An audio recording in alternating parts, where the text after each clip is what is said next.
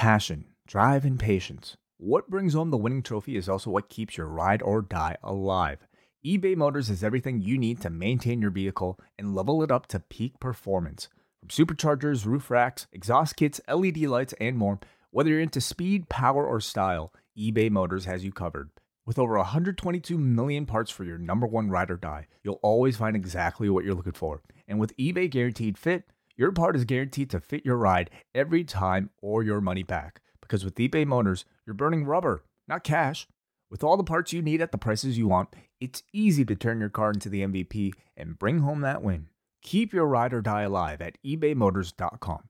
Eligible items only, exclusions apply. When Ryan's when it's time to begin, it's on the rewind around with John Pollock and Wai Ting. The 18 that makes sense of these things we see in the ring every week on TV. It's rewind around for Monday night. Download it Tuesday morning from the post wrestling site. It's rewind around for Monday night on USA now on the John and Wade take the mic.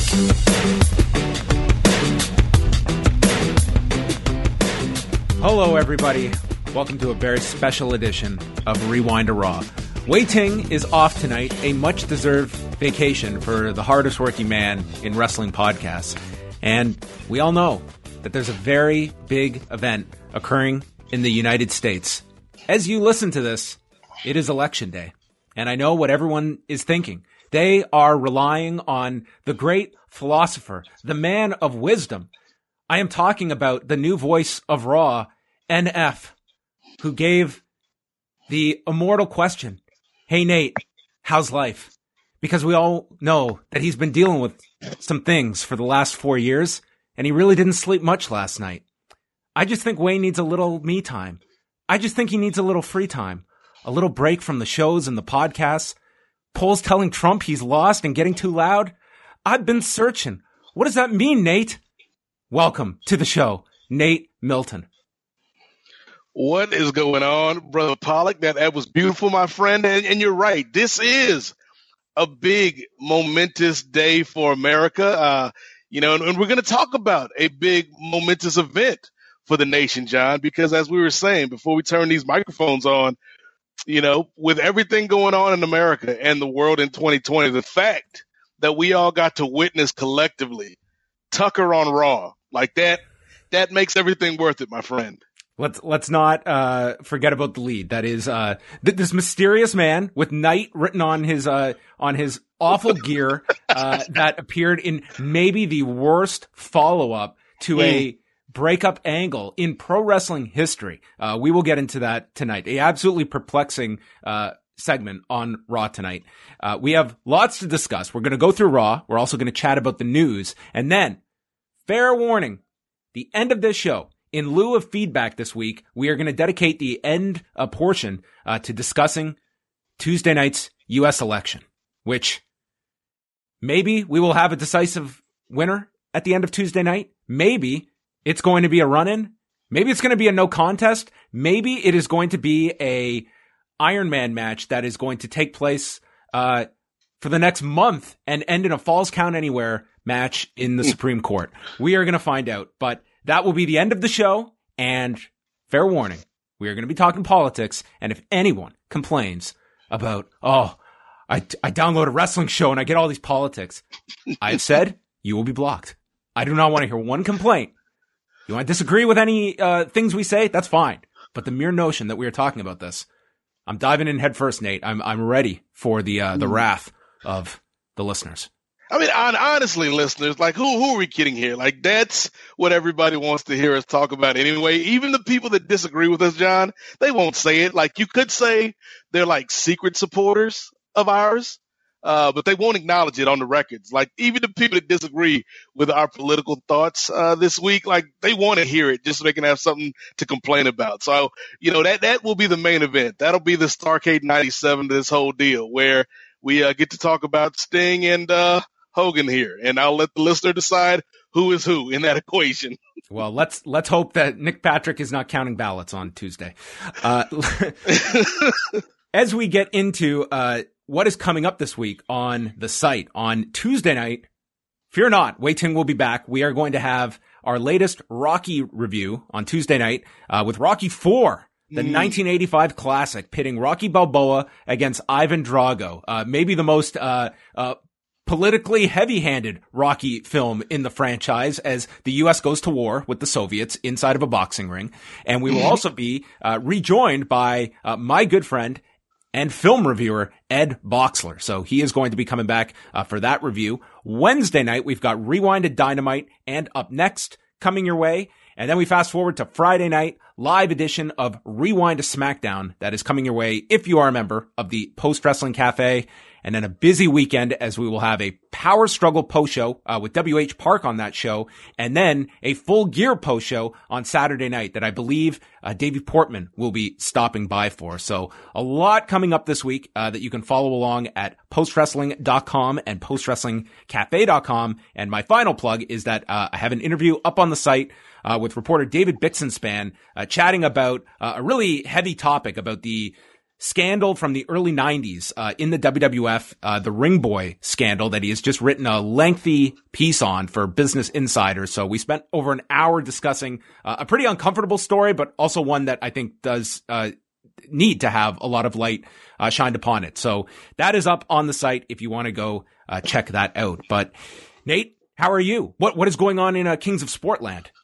Oh, I'm doing good, brother. Uh, everything is is fine in Kings of Sportland. You know, Marcus and I, we had to take a little bit of a break after his Dodgers beat my Braves. You know, we we just had a little uh, little little schism in the family, but we're back together, uh, and so we'll probably break out another episode this week after the election because I, I feel like everything, unless you're doing analysis of the election, everything that you said before Tuesday, it could all feel like a fantasy world in, in 24 hours. So uh, we'll talk about the Lakers and the Dodgers. We'll talk about uh, the election, and, and we might get into some of this wrestling. But uh, other than that, things have been pretty good here in Virginia, John. I, I feel uh, I feel relaxed. I feel calm. I, I voted back in uh, back in August, so like yeah, I've, I've been on I've been on cruise control for the last few months, my friend.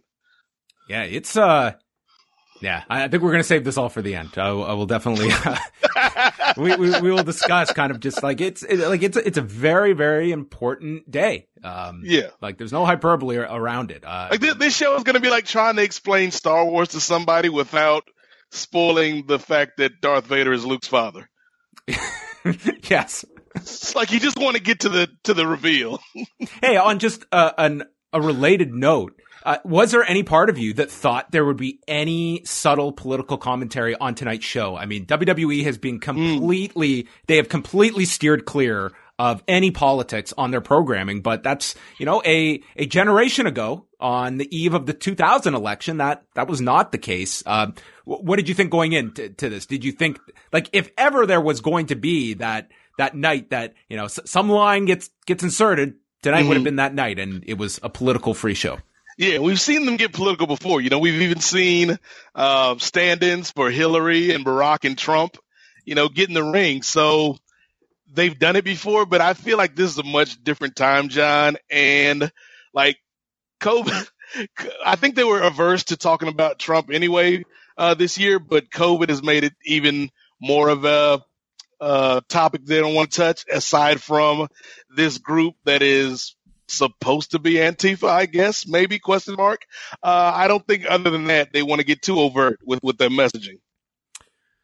Well, let's get into uh, some of the news items from earlier today. We're going to start with uh, Kylie Rae, who has mm. not commented since Bound for Glory uh, when she did not appear on the show for the match with Deonna Purrazzo. Today, in a message that went out to uh, members of her Patreon, uh, the message that was uh, posted reads, Good morning. I'm truly sorry for the pain I've caused and miscommunication. I am currently unwell. I'm also sorry that I wasn't able to get this out before your monthly subscription charge. I wanted to take this time to say I am no longer a professional wrestler and I'm currently taking a break from social media. It's been a very hard decision to make, but please understand. When I am well, I will try to fulfill any obligations that have missed. During this time, most tiers will not be able to be fulfilled and yeah, the, the gist of the message, obviously, that she does not consider herself a professional wrestler any longer. Mm. Um, you know, with Kylie Rae, I think a lot of people, they have just, you know, tried to respect her privacy during what's obviously a, you know, it's, you know, she's had a lot of issues that she's currently going through and I don't think wants to publicly, you know, disclose the specifics about it. And I guess just, just kind of gives you a sense of where, where she is in terms of like her relationship to professional wrestling that it doesn't exist now. Yeah. And this is really sad. And, you know, I just wish the best for Kylie. Like she's obviously a talented uh, and young performer, you know, with her career ostensibly ahead of her. But at the same time, like if this industry is not good for her or puts her in a place, you know, mental health wise where she feels comfortable, then yeah, like you got to let it go. And so, like, we don't know the details. The only people that know the the full truth are Kylie and whoever she's decided to tell.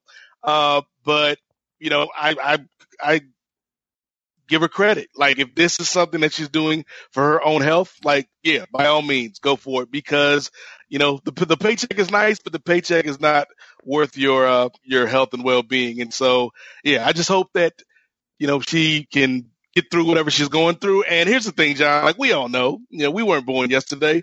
Retirements in wrestling and sports in general, like you take them with a grain of salt. So like if she decides to come back, I'll, I'll be here for it. If she never comes back again, you know, she's had a great career and, you know, now she needs to take care of what's really important. And I think that that would be the natural reaction that that impact has. Like the door is open should you choose yeah. to come back, and and if not, like that's there, there's not going to be any pressure for her to come back either. Like that would be you know what the sentiment you would expect. Yeah, and, and, like I said, man, like i am somebody that's gone through, you know, a bout with uh, mental health and stress and anxiety. So, you know, I don't know exactly what Kyle is going through, but I've been in a similar position, I guess you could say. So, yeah, like I know, like sometimes you have to prioritize your yourself over, you know, your career or, or you know, certain people that you associate with. So, yeah, like I, I hope the best for her because, uh, yeah, like she was like that was one of the matches I was looking most forward to. You know, Davey and I talked about it on the uh, Bound for Glory show. Like mm-hmm. Kylie and Deonna was maybe after the main event the match I was looking the most forward to. So you know, hopefully she can you know get herself right, and uh, you know I just wish her the best. Yeah, I think that that's you know everyone's reaction is just uh, hoping that you know she gets through whatever she's going through.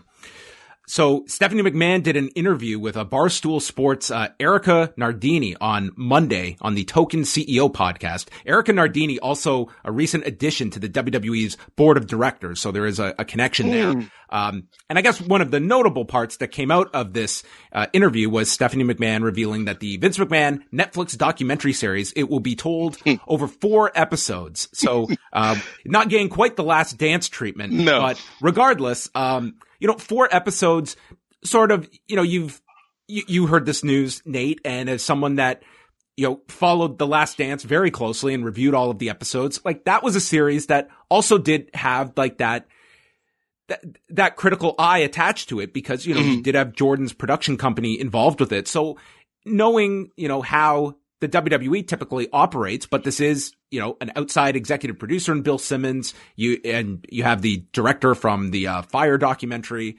What, what are you expecting from th- this documentary series? Do you think that it's going to be one that surprises people in terms of where they go? Or do you think that this will be, you know, you go to certain areas, but you're not going to go to the, uh, the unspoken topics that you would hmm. not expect a Vince McMahon documentary to cover if WWE is involved.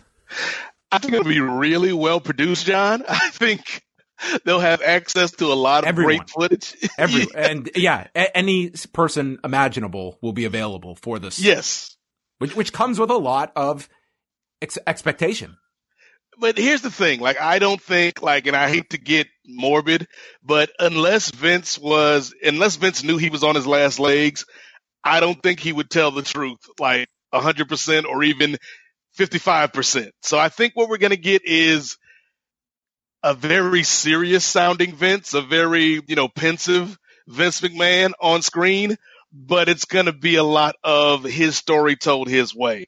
Like I don't like even you know you could say the Last Dance had the Michael Jordan influence to it, but at least we still got to see Isaiah Thomas or Horace Grant, you know, tell their side of the story. I don't think we're going to get that from a Vince McMahon doc.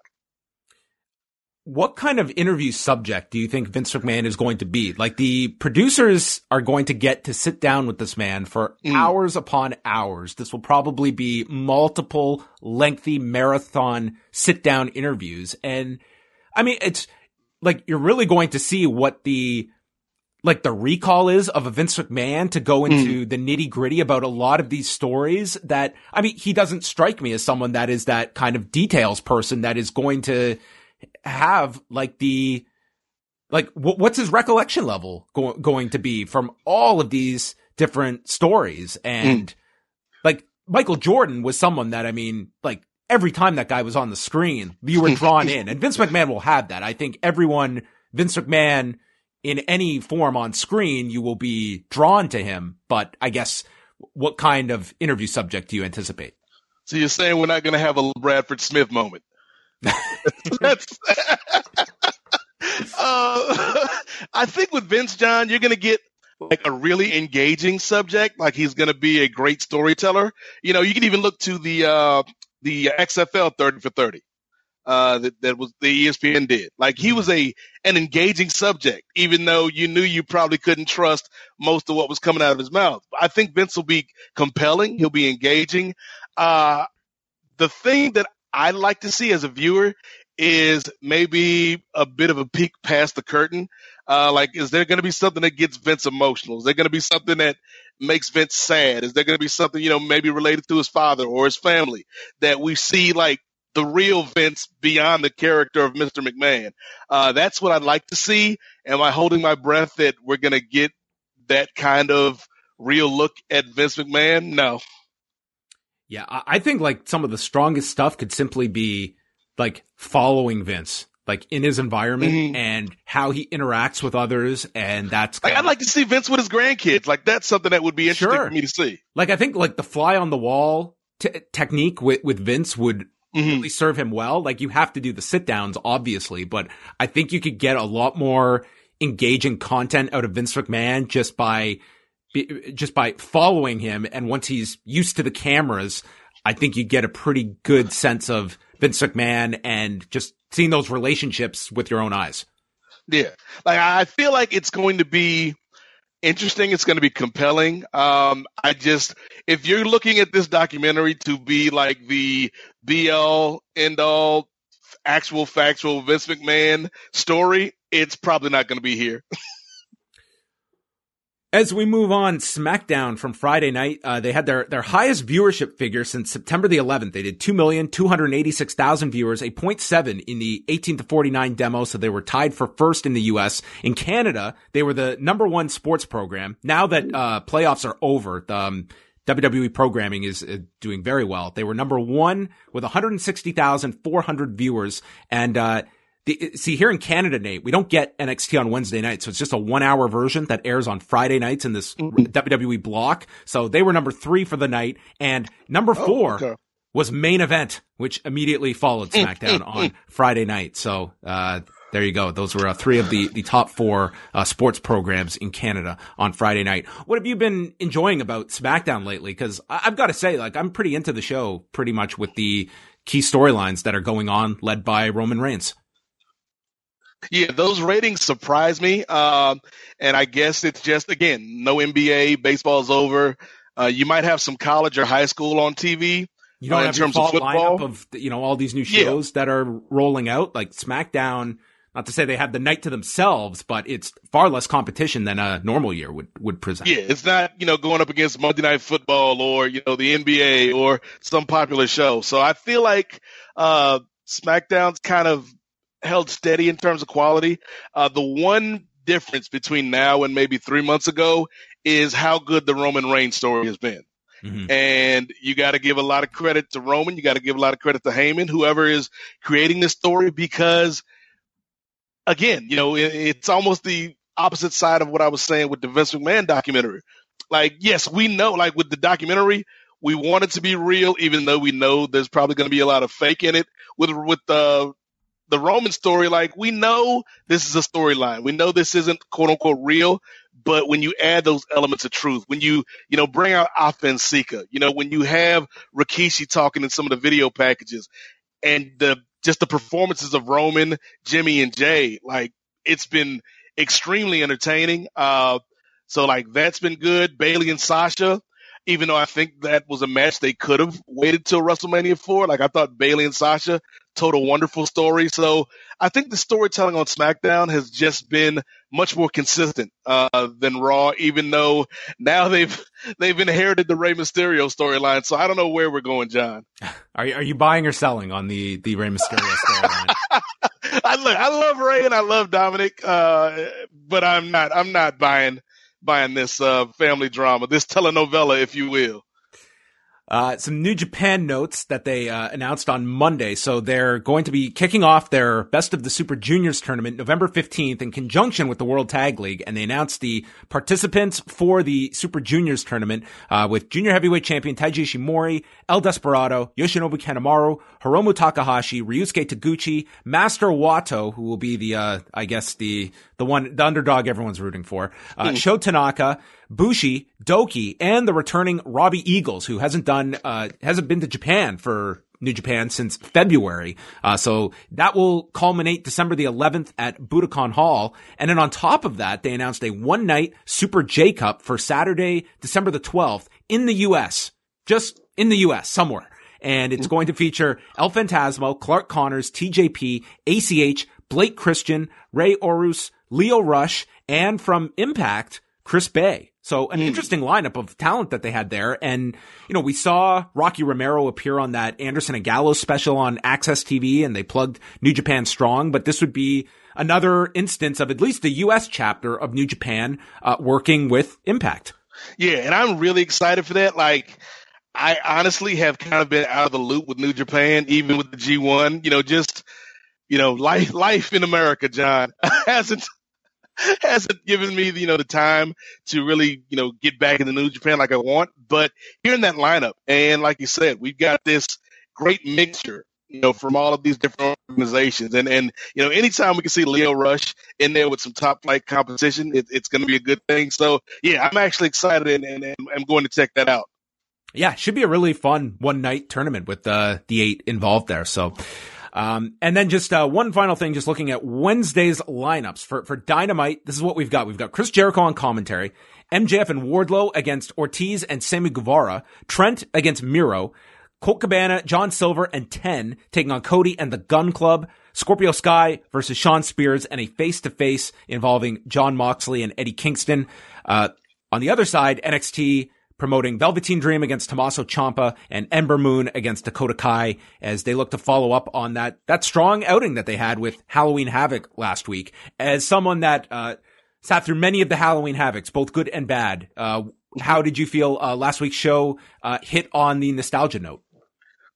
I thought it was a really strong show. Like a lot of the current storylines, I wasn't invested in uh, because I tend to watch AEW more on Wednesdays than NXT.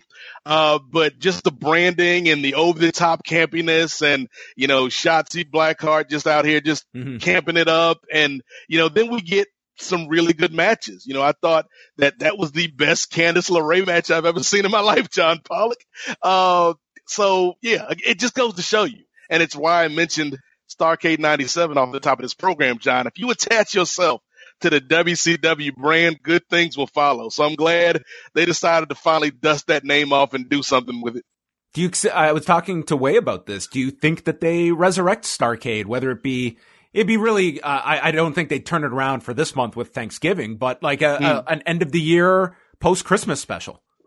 Why wouldn't you? Like it, it's just, IP that you got just laying around not doing anything. And I'm not saying if you name some NXT show Starcade, it's going to do, you know, 3 million viewers, but you'll have more viewers than you normally have because of that curiosity. Like I didn't even know, um, most of the matches that were going to be on Halloween Havoc, John, but just wanting to find out what's going on and, and to spin the wheel, make the deal. Like I'm just, how are the WWE and NXT in particular going to present this outdated concept? And, and I was, uh, so pleasantly surprised by what they produced. So yeah, use all of the WCW imaging you can and just throw it on NXT because I think that's the one thing NXT is missing for me right now, John, is just a little bit of sizzle. And if you throw that WCW branding on it, that's, that's all the sizzle I need, John.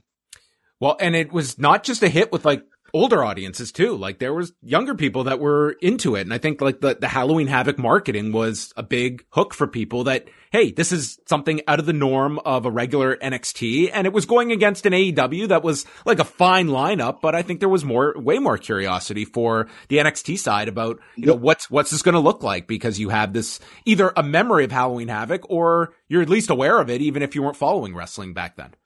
Yeah, because normally I'm either all in on, uh, no pun intended, on AEW on Wednesdays or I'm flipping back and forth. But this was the first Wednesday in a long time that I flipped to NXT and I flipped back to AEW maybe once, but that was it. Uh, quickly, what, uh, how do you feel the build has been for full gear and will you be watching that on Saturday? Yeah, I'll be watching. I think it's been a solid, uh, build. Um, I like, I like, uh, that we're finally starting to get some movement with the elite and we're finally, you know, we're giving Kenny some character.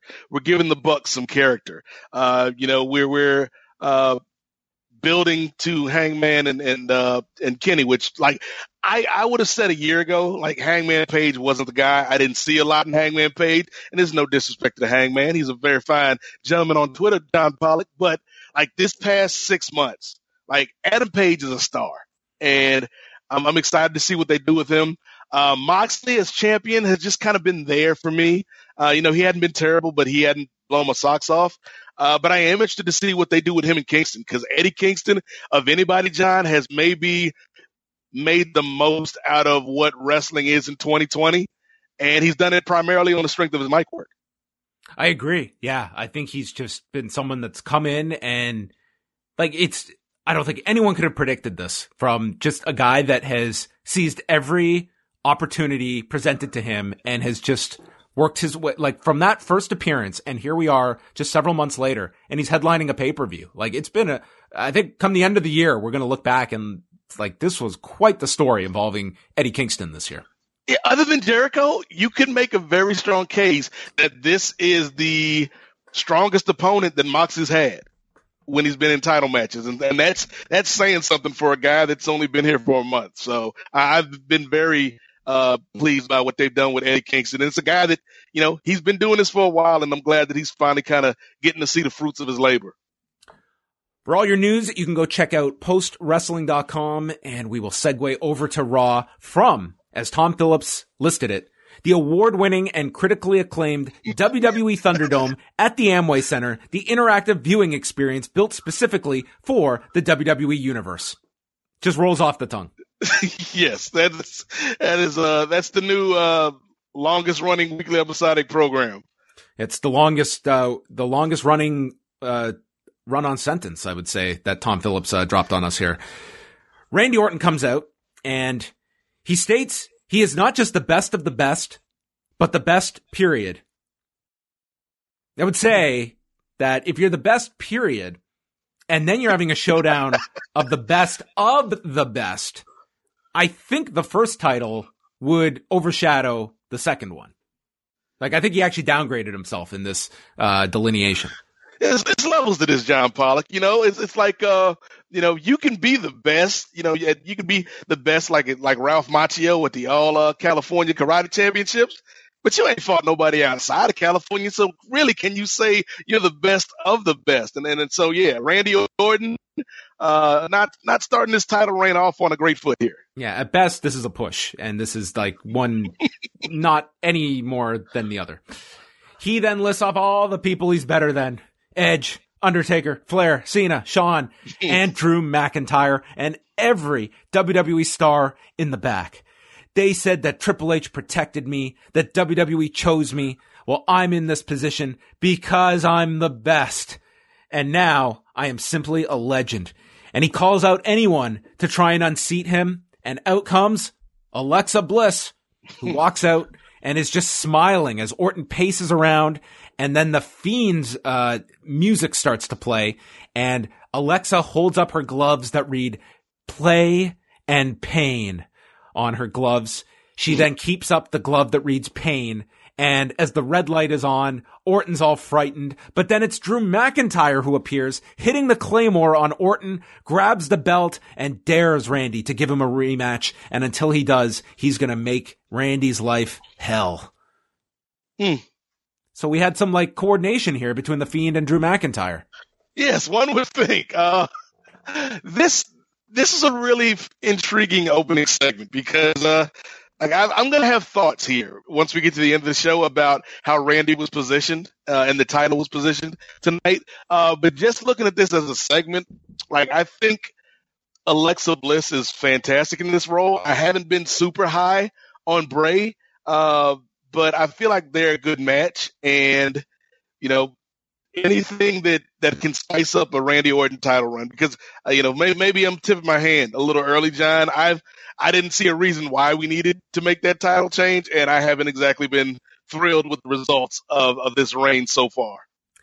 Uh, I I don't completely disagree with you. I think that Randy was definitely. I think like this Drew feud had gone on one month too many after the Yes. ambulance match, and I feel more than anything was they did not want to go to Roman and Drew McIntyre. I think they want to keep that as a very big match down the road. Uh, Mm. But I still feel there were ways around that. I, I hate this Randy and Reigns direction. I don't think it's a great match for either to have now. Uh, and I just think you're going to get all this hocus pocus bullshit attached to the match to get themselves out of it. It feels like you know we're again this is a situation where we're just having matches for matches sake you know like uh with the uh, tag title match that we'll talk about later or the tag team title the tag team champions facing off at survivor series like we'll talk about later. Like that's a match just kind of out of nowhere. So it, it there's no heat behind any of these storylines. So I'm not, I I wasn't excited for uh drew and roman really at this point john because honestly i want more of the roman story. I don't need any of this uh drew mcintyre messing up my Roman salad over here. So, uh, so like I wasn't excited for Drew and Roman, and I'm certainly not excited for uh, Randy and Roman. The Miz and John Morrison then entered through the crowd and they signal to the referee to run down and Miz is ready to cash in the money in the bank briefcase when all of a sudden Drew attacks both of them and ends up saving Randy Orton. And it's explained later that Drew is going to be his guardian angel and no one can beat Randy Orton for the title except for Drew McIntyre. So we've kind of got this, uh, Miz and Morrison, they have the, the blocker in Drew McIntyre to s- stand in front of them for any of these cash in teases. Okay, so John Pollock, you know, I haven't done this in a while, but you know, I'm going to pull out one of my old keep it 2000 tricks and, and throw a flag on the play here, you know, because if, if I'm Drew McIntyre, I get it. Like you want to be the upstanding baby face and beat the guy that beat you. But let's be real. Like the title is the main objective. And by all measures, the Miz is an easier opponent than Randy Orton. So why not just let Miz win the title? Beat the Miz, and then you can go back and beat up Randy Orton for free. Like, like why? Why are we doing this, Drew? You know, he's a proponent of episodic storytelling and he knows that, uh, this is going to be a, a, a multiple month chase, maybe. Uh, and he, and he wants to, he wants to get this to a pay per view where they can draw, uh, a, a big, a big main event. Uh, well, Mm. I, I don't even know if, uh, if they have their, their percentages of the, of the WWE network, if they can build up to a big pay per view, but maybe, maybe he wants a better drawing opponent than the Miz. That's another thing, John Pollock. And I didn't want to get, I didn't want to get started on this, but we're here. Like the Miz, just like oh, Otis wasn't great, but I'm not sure the Miz is e- any better in this position. Like they, there was nobody else we could do. Like I'd even take Morrison over Miz at this point because Miz feels like it feels like we've seen him in this role before.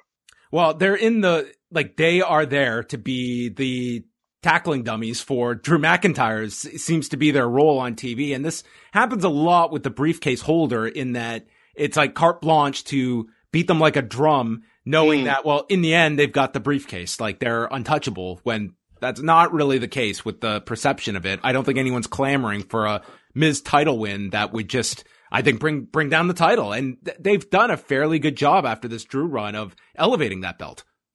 Yeah, like I, I think but they've got to do something with this, or make it a you know cash in, and Randy gets his gets his senses back about him, quick RKO, and that's it. Because yeah, I feel like they they just did this to get themselves out of a problem with Otis holding the briefcase, but now you've got maybe not a bigger problem, but you still got a problem. So yeah, I don't think anybody out there is is tuning in to watch the Miz become champion. So they set up a handicap match for later with Miz and Morrison challenging Drew, uh, which Morrison notes Drew ruined a twice in a lifetime opportunity for the Miz to cash in the money in the bank briefcase, which was a funny line. Elias is in the ring. He says that he has surpassed Hardy in his career, and that's why Jeff tried to run him over and kill him. But he has prevailed because his album is number one. And he goes to play Amen, and Amen is interrupted. Have you had a chance to sample the new Elias Universal Truth? I have not, John. Like I, I didn't know it was a real thing until I saw it on uh, Raw last week, where they were talking about, you know, uh, he's got the number one song on on Apple Music or whatever chart they were using, and it's like, like this is this is still a thing in 2020. We out here making WWE albums. I'm I, am i am cool with it, I guess. Amen.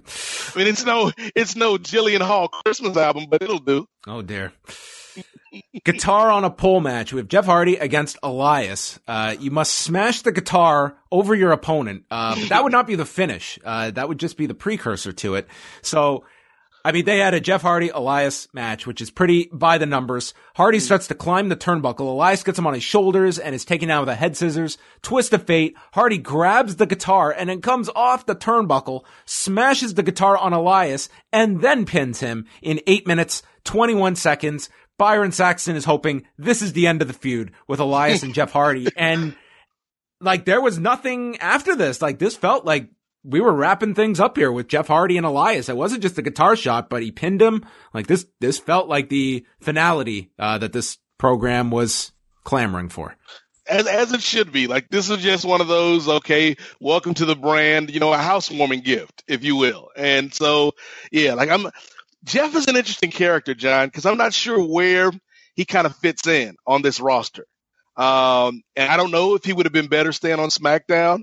Uh, but I just don't see like I guess he's you know your your mid card kind of gatekeeper, you know. But uh, like I, I don't see much upward momentum for for uh, brother Nero right now. You know, given where Reigns like is just desperate for baby faces, and mm. the dynamic of Reigns and Heyman together writing that material and Reigns explaining that I represent this company and I'm the head of the table because you would be an abs you could not handle mm. the hmm. pressure of this as you have shown throughout your career like you could really tap into that as they pretty much have uh pardon the pun set the table for such a program after the Sheamus feud Oh yeah, that would have been that would have been fantastic. Which is which is why we were not getting it, John. So welcome to 2020. Wow. I mean, Hardy though clearly like the victor in this feud, so I think he's someone that is going to be in that kind of pr- protected level, and maybe he becomes that last member on on the Raw team. We do have one slot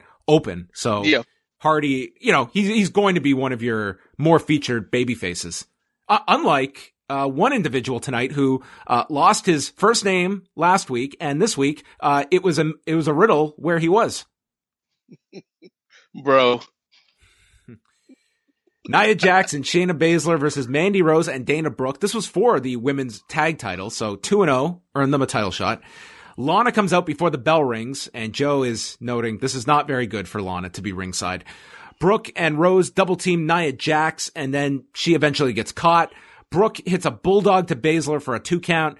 Uh, Jax comes in and it's Brooke uh, avoiding the Kirifuda clutch. Baszler then slides to the floor, grabs Lana and a baseball slide uh, drop kick, takes her down by Dana, who then goes for the handspring cartwheel in the corner, is caught in the Kirifuda clutch, and then there's a distraction by Lana with a roll up Dana gets knocked into Lana, and then Shayna applies the Kirifuda clutch, submitting Dana Brooke in 337. And the story of this was that Lana was just the perpetual screw up for both teams in this, and it was just a matter of who she was going to mess up more, and it turned out to be the challengers who have now lost their first match together on Raw. Mm. Yeah, I, I like uh, Nia and Shayna as a team a lot more than I thought I would, John. Uh, you know, obviously, I wish Shayna could be doing more, you know, in, in terms of uh, as a singles performer. But like the team up between these two has been pretty good. Uh, everything else of, involved with this match, less so. Like I, like first of all, we got this makeshift team on the other side. We've got Lana out here doing her best Charlie Brown, just her whole sad sack routine, and it does, and they're doing this. I think what makes it worse, John, is they're trying to tell a similar story with the men as well, where nobody can get along on this team. Like that seems to be the only story they need. They they seem to know when it when it comes to tag teams this Nate, year. everyone hates Is each other on this show. Like that is Yes. the premise. People can't get hates along. each other. Right. So so why why should I get invested in this team if they can't get along going up against another team on SmackDown who probably won't be able to get along either? You know what I want so much on SmackDown? I want one of like it can be the men's team, it can be the women's team, and I want like these five individuals to come together and they love each other. Like they are finishing each other's sentences. They've never spent all this time together. They've got strategy down pat. I want to see like the most cohesive mm. Survivor Series team going into this just to be different. we just get like a Rocky Four Hearts on Fire montage where they're training together. Yes, I want I want Running the Marvel universe to, to come together, and I and I don't want I, and I don't want uh, Robert Downey Jr. and Captain America to hate one another. I just want everyone to be on the same page, and they're just best friends. And then they can lose and hate each other. You can still get to that afterwards. Orton's backstage. Uh, Charlie's big question: Is it going to be difficult to hold on to your championship? Orton doesn't even answer this question. He just moves on and says that he is going to give Drew a reminder of how the hunters become the hunted, and he's going to do this with an RKO. This guy was having a really rough time just with basic messaging tonight. Like, what is the lesson here? That you would have been the previous hunter that is now the hunted, given that you are the champion, and you are going to teach this lesson to Drew by attacking him? That would be the opposite. It would be that the hunted, you, Mm. is going to go backwards to become the hunter to go after the man that's been designated the hunter who is after your title. Mm, it's like that uh that office gif. Oh, how the ta- turntables turn. Uh, Looks like And it- Matt's already lost his last name here because the Riddler is Randy tonight. well, and that's the thing, John. Like, not only is this a lesson that Drew should already know, it's a lesson Randy should already know because we already went through this before the ambulance met. All you guys did for a month and a half was just beat each other up and and sneak attack each other in the ring or sneak sneak attack each other backstage. We saw this for five weeks, John Pollock. We don't need to see it again. Sarah Schreiber interviewed R Truth in the ring. He's not worried about Lashley, who puts people in Nelson from The Simpsons. And then was confused because he didn't realize he has a match with Bobby Lashley. He thought he was facing Bobby Boucher from The Waterboy. Release date November 6th, 1998. And wants to get his Uh, water bottle something- signed. Something is wrong with his medulla oblongata. Yeah. Uh, I was I was looking at the uh, the over fifty audience here. They were they were uh, they were they were definitely in full force here. This was uh, directed right at uh, I I was fourteen when this movie came out. Nate. Mm. Yeah, like Waterboy, like that was a peak, like probably college, like freshman year of college kind of movie for me, Waterboy. So yeah, it's been a minute. And here's the thing about Truth, John. Like when Truth hits, I think Truth really hits with his comedy. But when he misses, it just falls flat. And we got a pancake in the middle of the ring tonight. Yeah, I was expecting Captain Insano to come out next. that would have been funny for the joke, but Yes. again, it's not. It's not if we could get Paul uh, White come out here you would with have so many on. confused people on top of that. But uh, so Lashley comes out and it's a non-title match. Truth, uh, he did his tribute to Halloween Havoc 1999, uh, playing the role of Hogan to Lashley's Sting as he lay down. Uh, but then it was a trick and he tried to go after Lashley, who just speared him, hurt lock, 56 seconds. Drew Gulak runs out to try and win the 24-7 title. Lashley throws him around, hurt lock, and then takes the lifeless Gulak and places him on top of Truth, and he wins the title while unconscious. Perfect metaphor for what this championship does for oneself.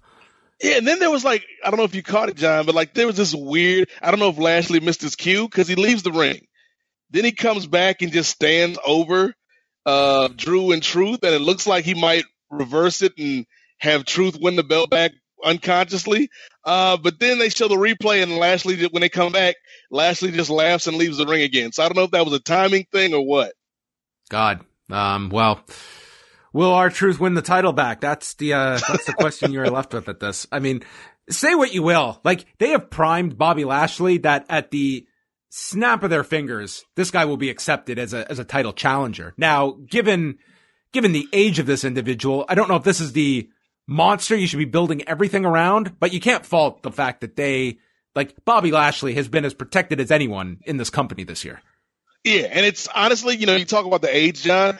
You know, I wouldn't even put that into uh, the equation because they wasted at least a year of this guy's career last year.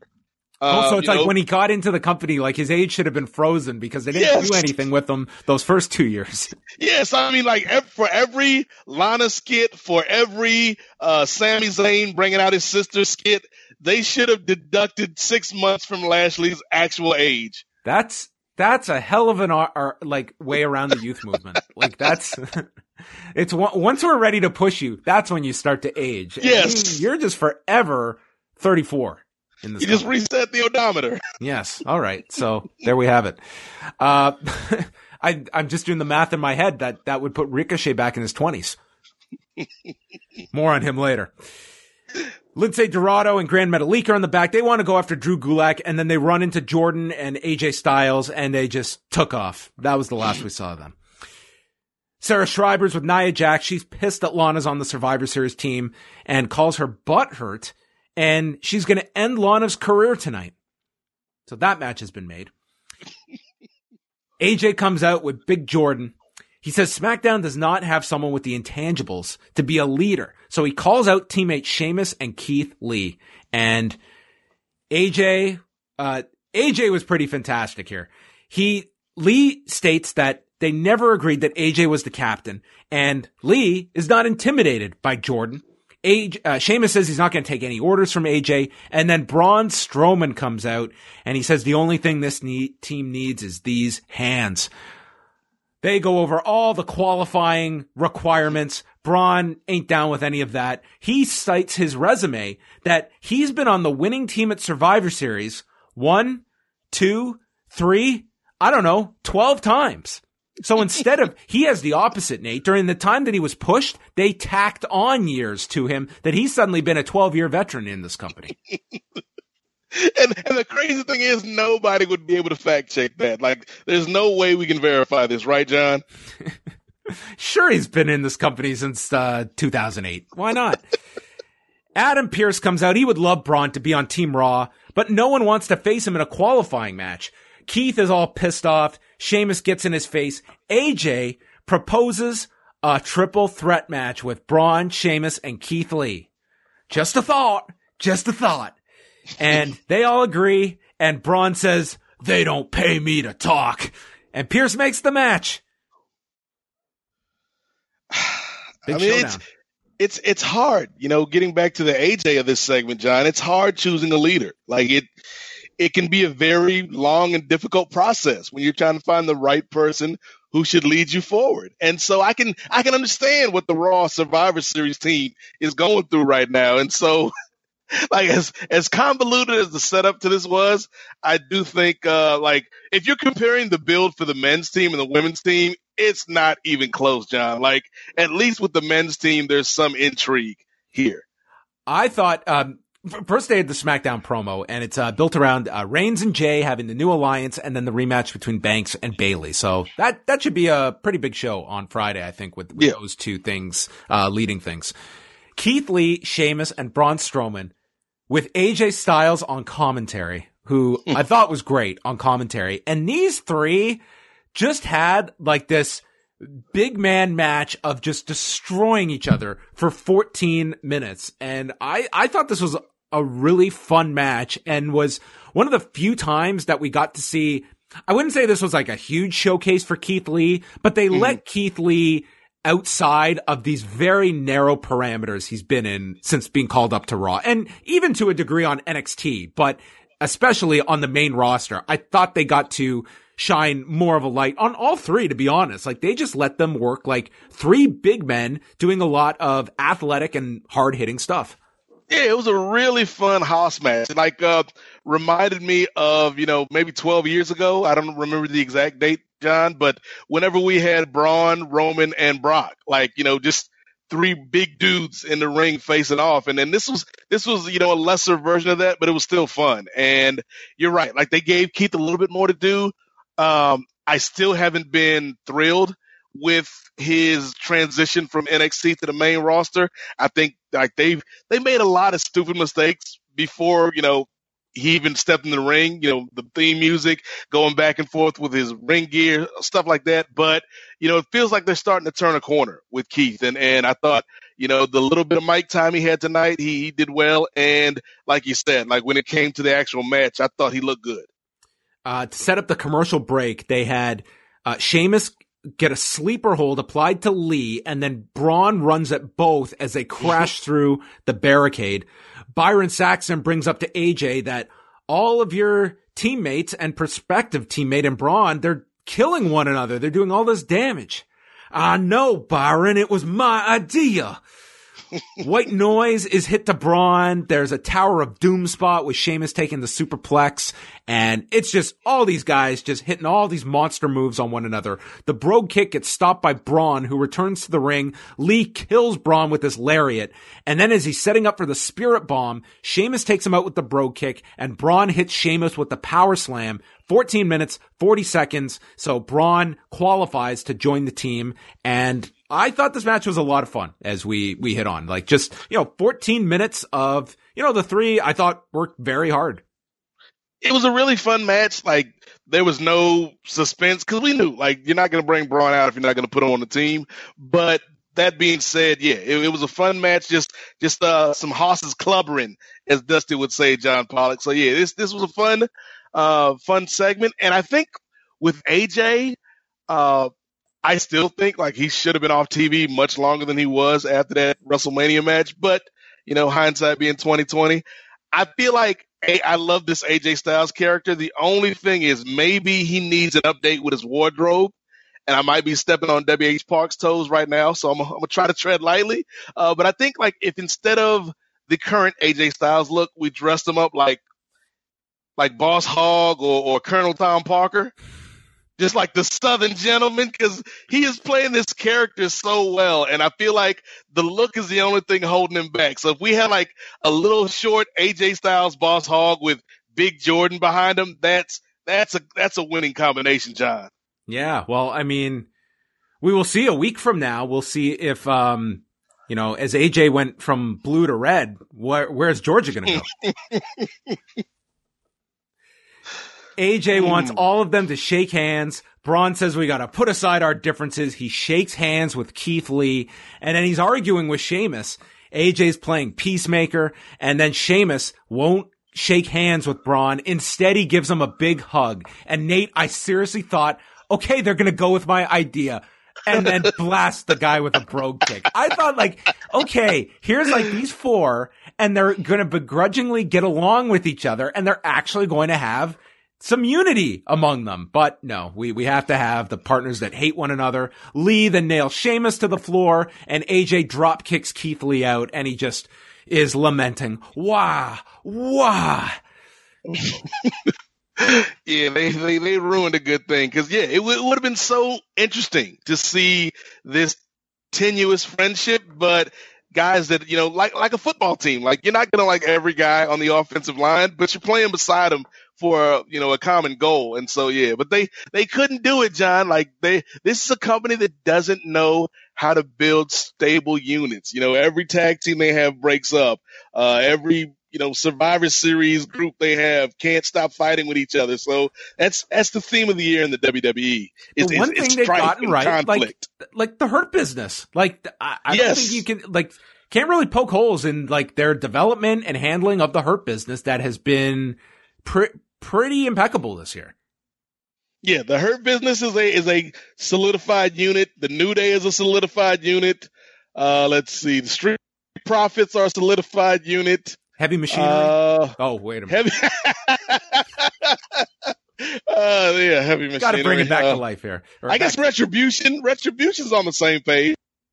Yeah, it's just no one's picking up the book to read it. So Angel Garza had a special message for someone uh, that he makes no hints who this is, but they share the intimate feelings, and he has a rose for this person. This was never addressed later, but whatever. Angel Garza's got. I didn't even know Angel Garza was still on Raw. It seemed like he was talking to the people in the Thunderdome on the screens that we can't be together in person, but I can see you. So maybe this is like a relationship with like AI technology. Uh, the Undertaker was on Jimmy Fallon, uh, tombstoning a scarecrow.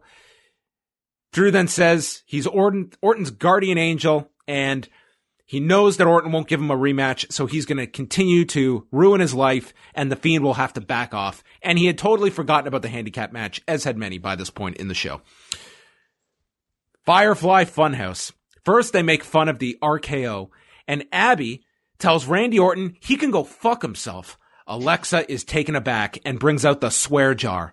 So Ale- Alexa gets told to F off herself.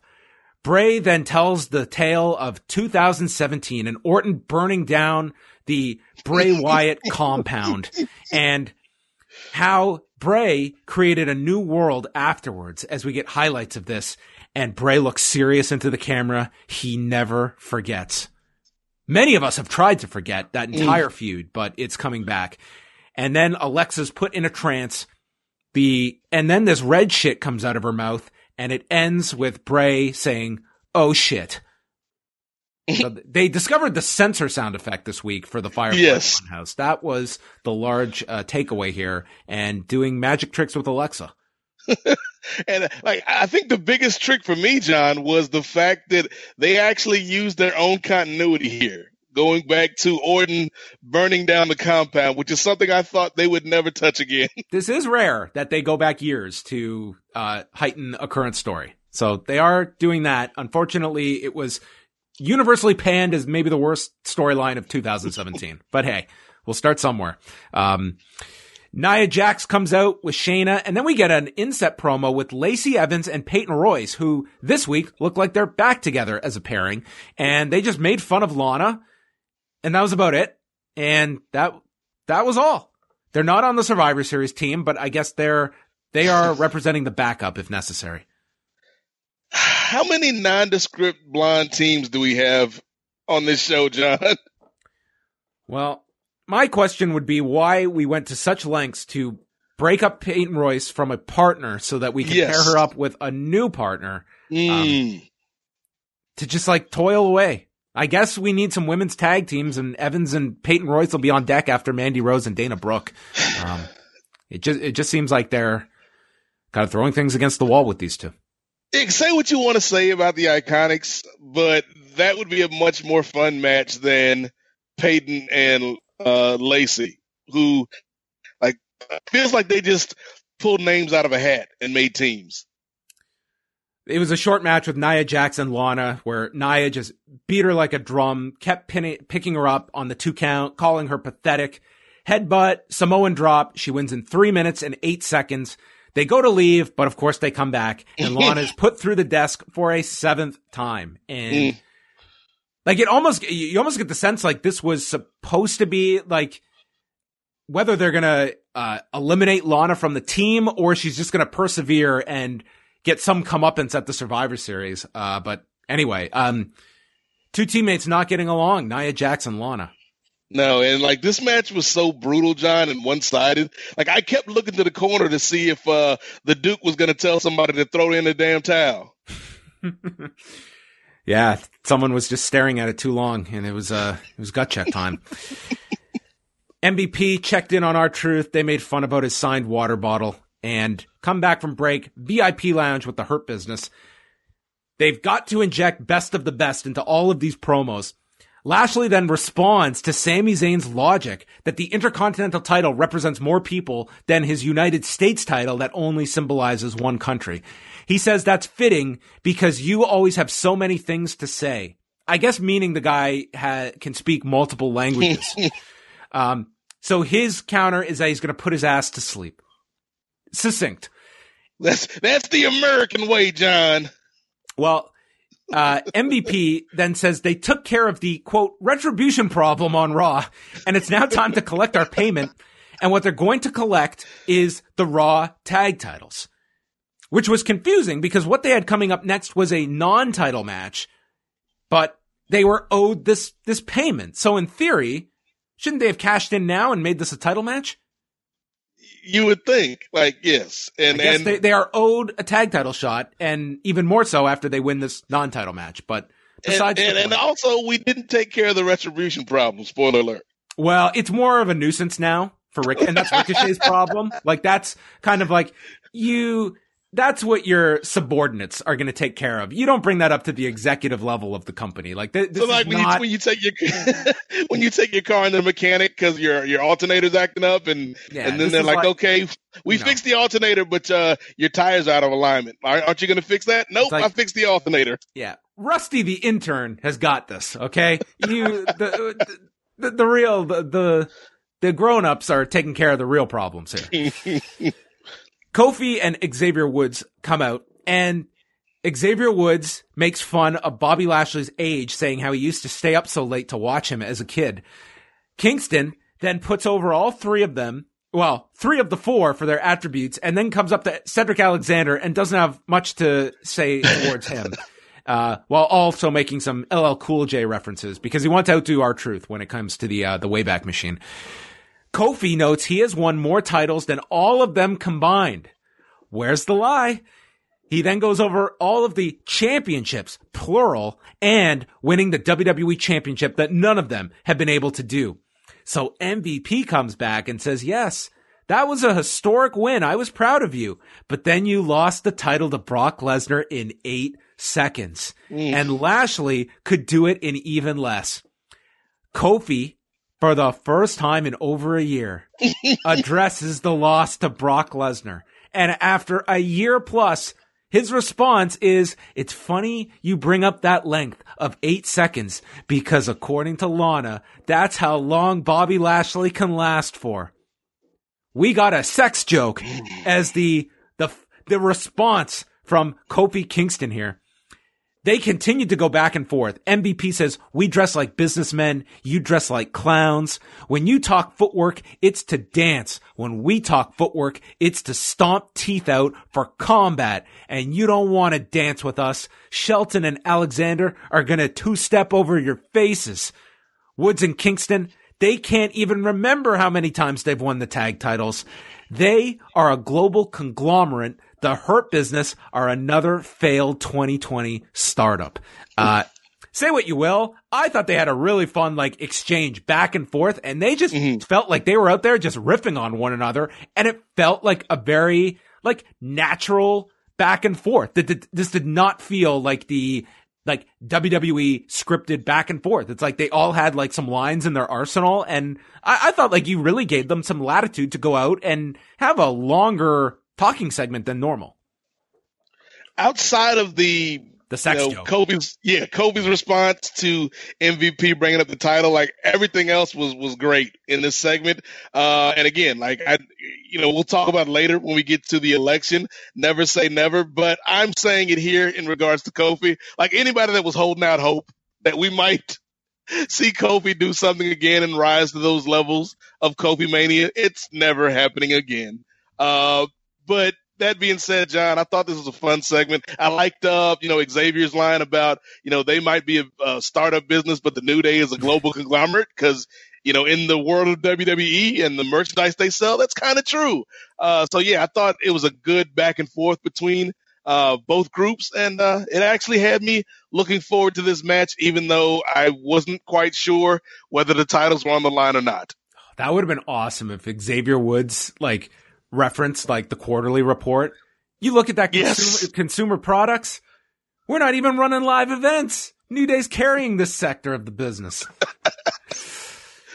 so we had our tag match, um, non-title match. We had MVP on commentary, uh, and MVP brings up that Kofi's first loss in WWE was to Shelton Benjamin, which led to Tom Phillips dropping an ECW circa 2008 reference. the forgotten period. Um, Yes. So they're they're going along, they're having this match, and there was like a really weird part in the middle of this where I don't know if Shelton temporarily hurt himself or something. I went back to look at it because he takes this Enzuigiri from Xavier Woods and he tags out and he's kind of laying on the apron and then rolls to the floor. And when we come back from commercial, Alexander's in the ring. He tags Benjamin, who kind of stumbles as he climbs through the rope. And he just seems like he's having some issue getting around. And Tom Phillips even kind of uh, made reference to it that, you know, he seems a bit out of it. They later said he was favoring his knee and seemed to recover, but there was like a good 60 seconds or so where Shelton seemed like he was just trying to get his bearings about him or was dealing with something. Um, and it was, very awkward. Cedric went for the Neuralyzer and they, it, the spot got messed up and Cedric just got sent to the floor. So they seemed to be kind of working around whatever was going on. Uh, it culminates though where they have, they send Kofi to the floor and the Hurt Business double team Xavier with the Neuralyzer into the pay dirt and they pin Woods in 12 minutes, 48 seconds. And they win the non-title match and in theory sets up the tag title match that I think has way more interest than the Street Profits uh, cold match at Survivor Series. Yes, and you know this is a, outside of you know kind of the bit of wonkiness going on with Shelton. I thought this was a solid TV match, and yeah, they had really good chemistry. Uh, I feel like, unfortunately, this is going to be a program that we we're either going to rush through it, John, or we're going to do like the Ricochet program and just beat it into the ground. Like there's no happy medium with these stories. Uh, it seems. Uh, so yeah, either this will be done in a month or we'll still be talking about this uh, next next summer. So many of these Survivor Series champion versus champion matches, it's heel versus heel, babyface versus babyface. Can yep. you see a potential title change uh, with Benjamin and Alexander just to change up the dynamic? I know it's real quick to take it off New Day, but I mean that that's sort of been kind of like the New Day. It's like these tag titles are going to be yo-yos for them. I could see it, but I also think that yes, it's babyface babyface matchup, but I do think when you're talking particularly about the Street Profits and the New Day, there is some interest in kind of that pairing. So I think that one can work as a one-off, uh, and then maybe you take the titles off of them. Nikki Cross walks up to Alexa Bliss, whose back is towards the camera, and Bliss has ghosted her, literally and figuratively. She's not returning her texts or emails. The fiend she knows is forcing her to be shut out. And she tells Nikki, you're str- or she tells Alexa, you're stronger than this. Look at me. And she turns around and she gasps because Alexa Bliss has contact lenses. I think they really uh, needed to do up Alexa a lot more frightening than these eyes. I think like you could have had some fun with this at least. Yes, and and also what we gathered from this segment is that Bray Wyatt, Bray Wyatt is kind of like uh, uh your man from the Vows, uh, Keith where he's running this cult apparently. I like the visual of Bray Riot and a member of the Riot Squad. Oh, uh, comes together. See, that would have been an alternate 2020. That would have been a much happier world, John. yes. Okay, then we go to one of the most perplexing segments, uh, but not surprising either. So we come back from break. No entrance, just plopped in the middle of this ring is Tucker. Sans shirt. Here's this guy with, honest to God, the most generic look. And he's wearing these pants that I don't know how he was even able to come out for this segment wearing these pants. He's referred to as Tucker, but he's got like these old pants with night written on the ass of them. He looks like a guy that is just out of like a 1994 episode of Superstars. It just looks so generic. You, the, the saving grace of this segment would be it was so quick that enough people might have not realized who this was. Well, I, I am one of those people, John, because I had flipped back and forth during the commercials, and I was, you know, watching a little Rachel Maddow. I was checking out the Monday Night Football game. I checked out uh, what was going on with the uh, SNL election special, and then I hopped back to Raw, and the match had already started. And if the announcers hadn't said Tucker during the match, I wouldn't have known who that guy was. So the match starts. Mustafa Ali walks out to stand on the desk and Ricochet hits the recoil and wins in 38 seconds. Now, let's talk about the Tucker aspect of this segment. This was as flat a follow up as I can recall for someone that is fresh off a split. Like DOA, you could have written on this guy at the end of this segment. yeah. Yeah, and why would you like now going back and thinking of the uh the heavy machinery of it all? Like, why would you even do that split when you can't really have a prop, proper blow off uh between the two? You It know, almost not like it was he was the tool to get to the finish of that match, and with absolutely zero plans that this is going to do anything. Like, not even we're not even going to try. It's just he is the key to finishing this match, and we've and we'll split them. Yeah, and like not that Otis versus Tucker would have been, you know, a hot feud. It's not the mega powers exploding here, John, but it would have at least been something and and something much better than Tucker just showing up looking like a nobody on this show and then losing in 30 seconds. I was stunned. Like no follow up promo, no explanation. Then Retribution storms the ring and T-Bar takes Ricochet and dumps him out of the ring. They surround Tucker. And that's, this is where I'm thinking, okay, maybe they're going to take Tucker under their wing. Nope. Dude, I was trying for any explanation for this Tucker booking.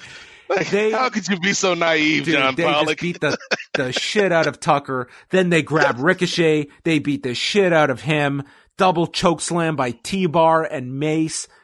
Like, Tucker's done. Tucker is done here. Ricochet is holding on by a thread. He's at least Yes. going to have a program with retribution coming out of this, but I think Tucker has nothing. And you said it right, John. Like I don't know if you'd phrase it as as uh, re- re- retribution. I almost said uh, revolution. Uh, this is not a revolution at all. Uh, retribution is like they're relegated, like they got sent down a division, or, or they went from varsity to JV because they're still a group. They're still ostensibly a threat? Question mark. But we're not gonna mix them up with any of the good people. You know, we're not gonna mix them up with anybody at the top of the card, or even you know the upper mid part of the card. They're gonna be down here with uh, Ricochet. And unfortunately, you know what Ricochet's about because this is what we've this is what we've given Ricochet for the last year. So, yeah, like I think uh, the beatdown was effective. I, I like Ali, like I still like Ali as the leader of this group, but I don't know what the what the runway is for Retribution. It's tough. This segment just felt like this was the Island of Misfit Toys segment. Like it's just all these people that are directionless or like feel that they've got nothing going and they're they've all been slotted together.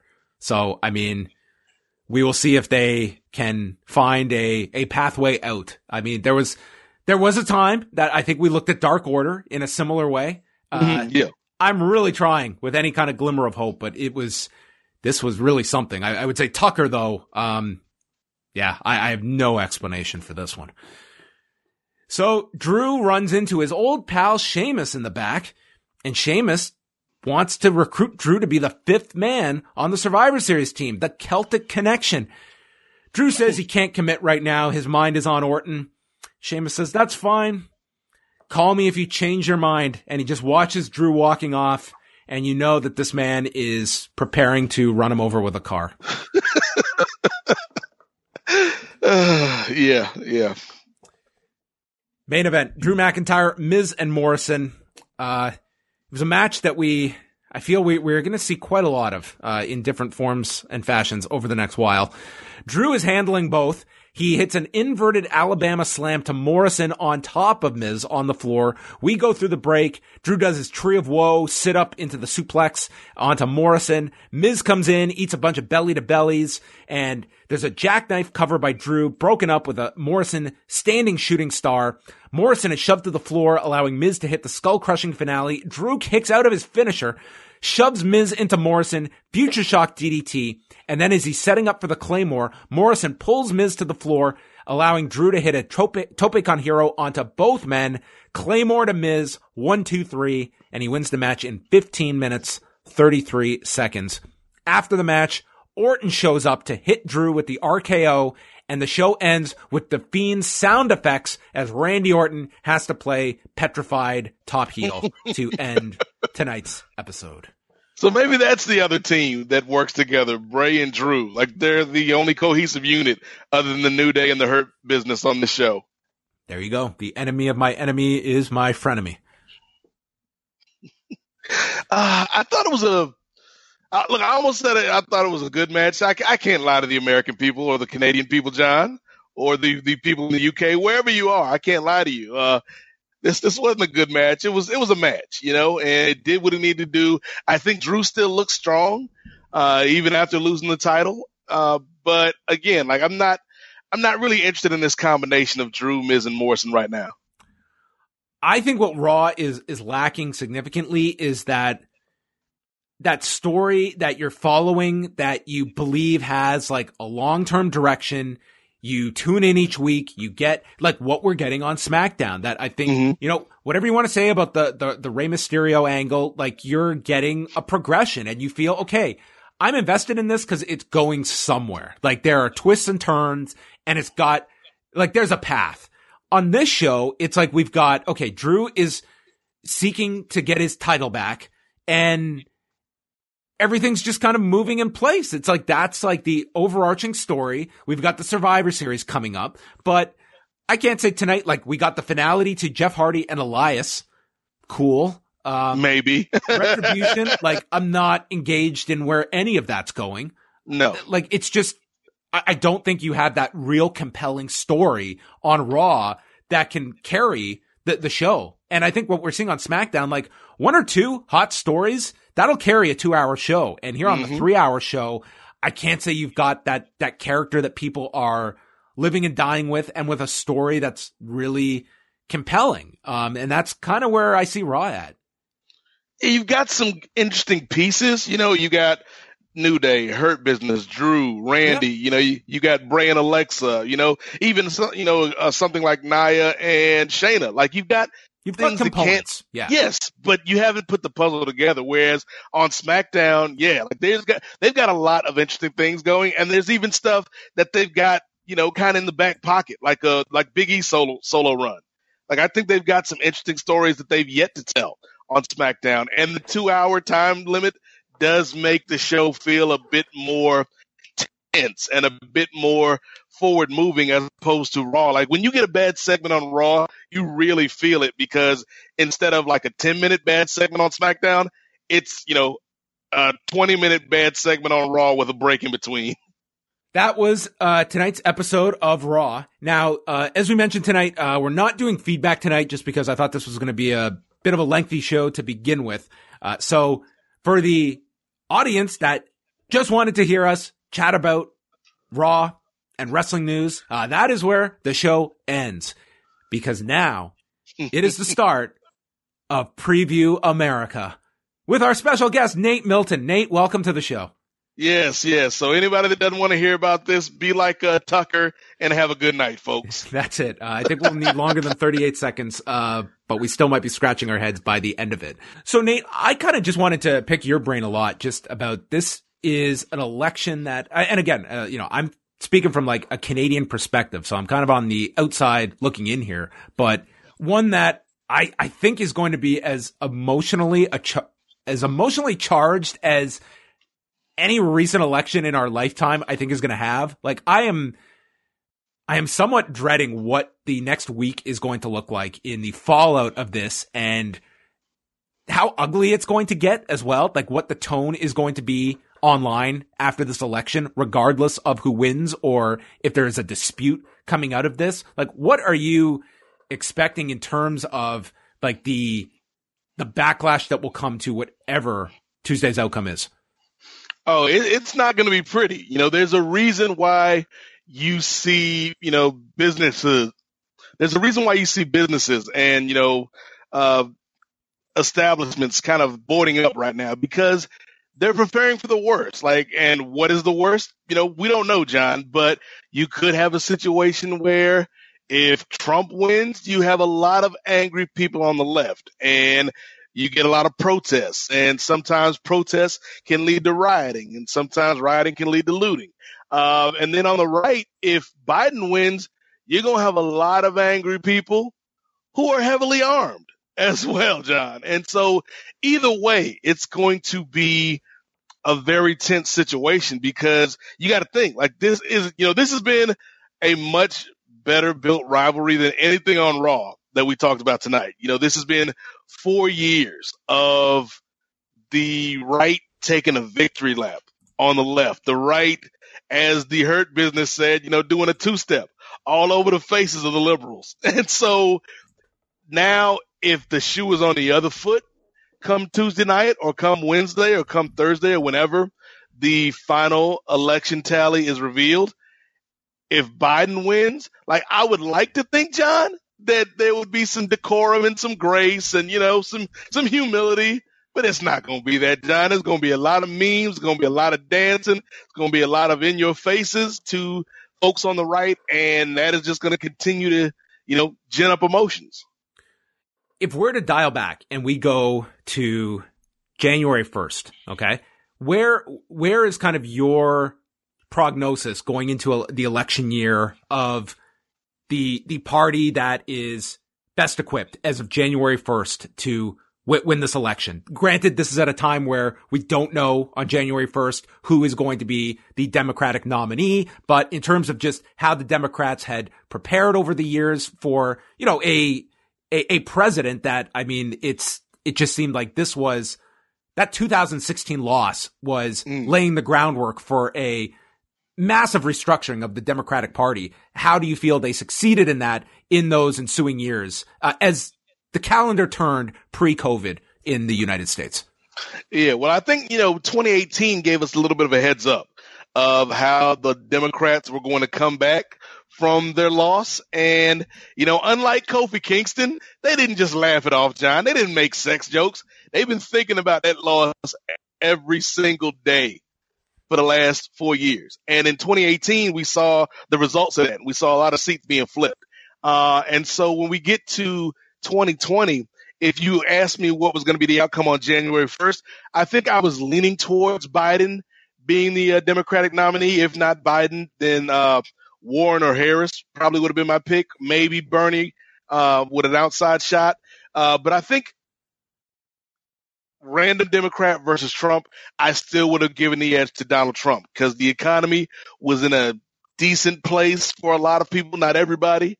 Uh, but for a lot of people, and particularly people that matter, you know, to politics, that key demo of, uh, old, rich, and white, like they were doing really well with the Trump economy. Um, you know, we were peaceful. We weren't really, you know, yes, we're overseas and, and engaged in, in different, uh, entanglements, uh, if you will, but we're not, you know, like we're not, at, we don't feel like we're at the brink of war with North Korea or anything like that. Uh, even though we probably are closer than we think. But I would have given Trump the edge. I would have given, you know, if I were taking odds, I'd say it was a 70% chance, maybe 75% chance that Trump would get a second term. When we get to the day, though, the big difference for me, it's two things, John. It's COVID and it's the economy. Yep.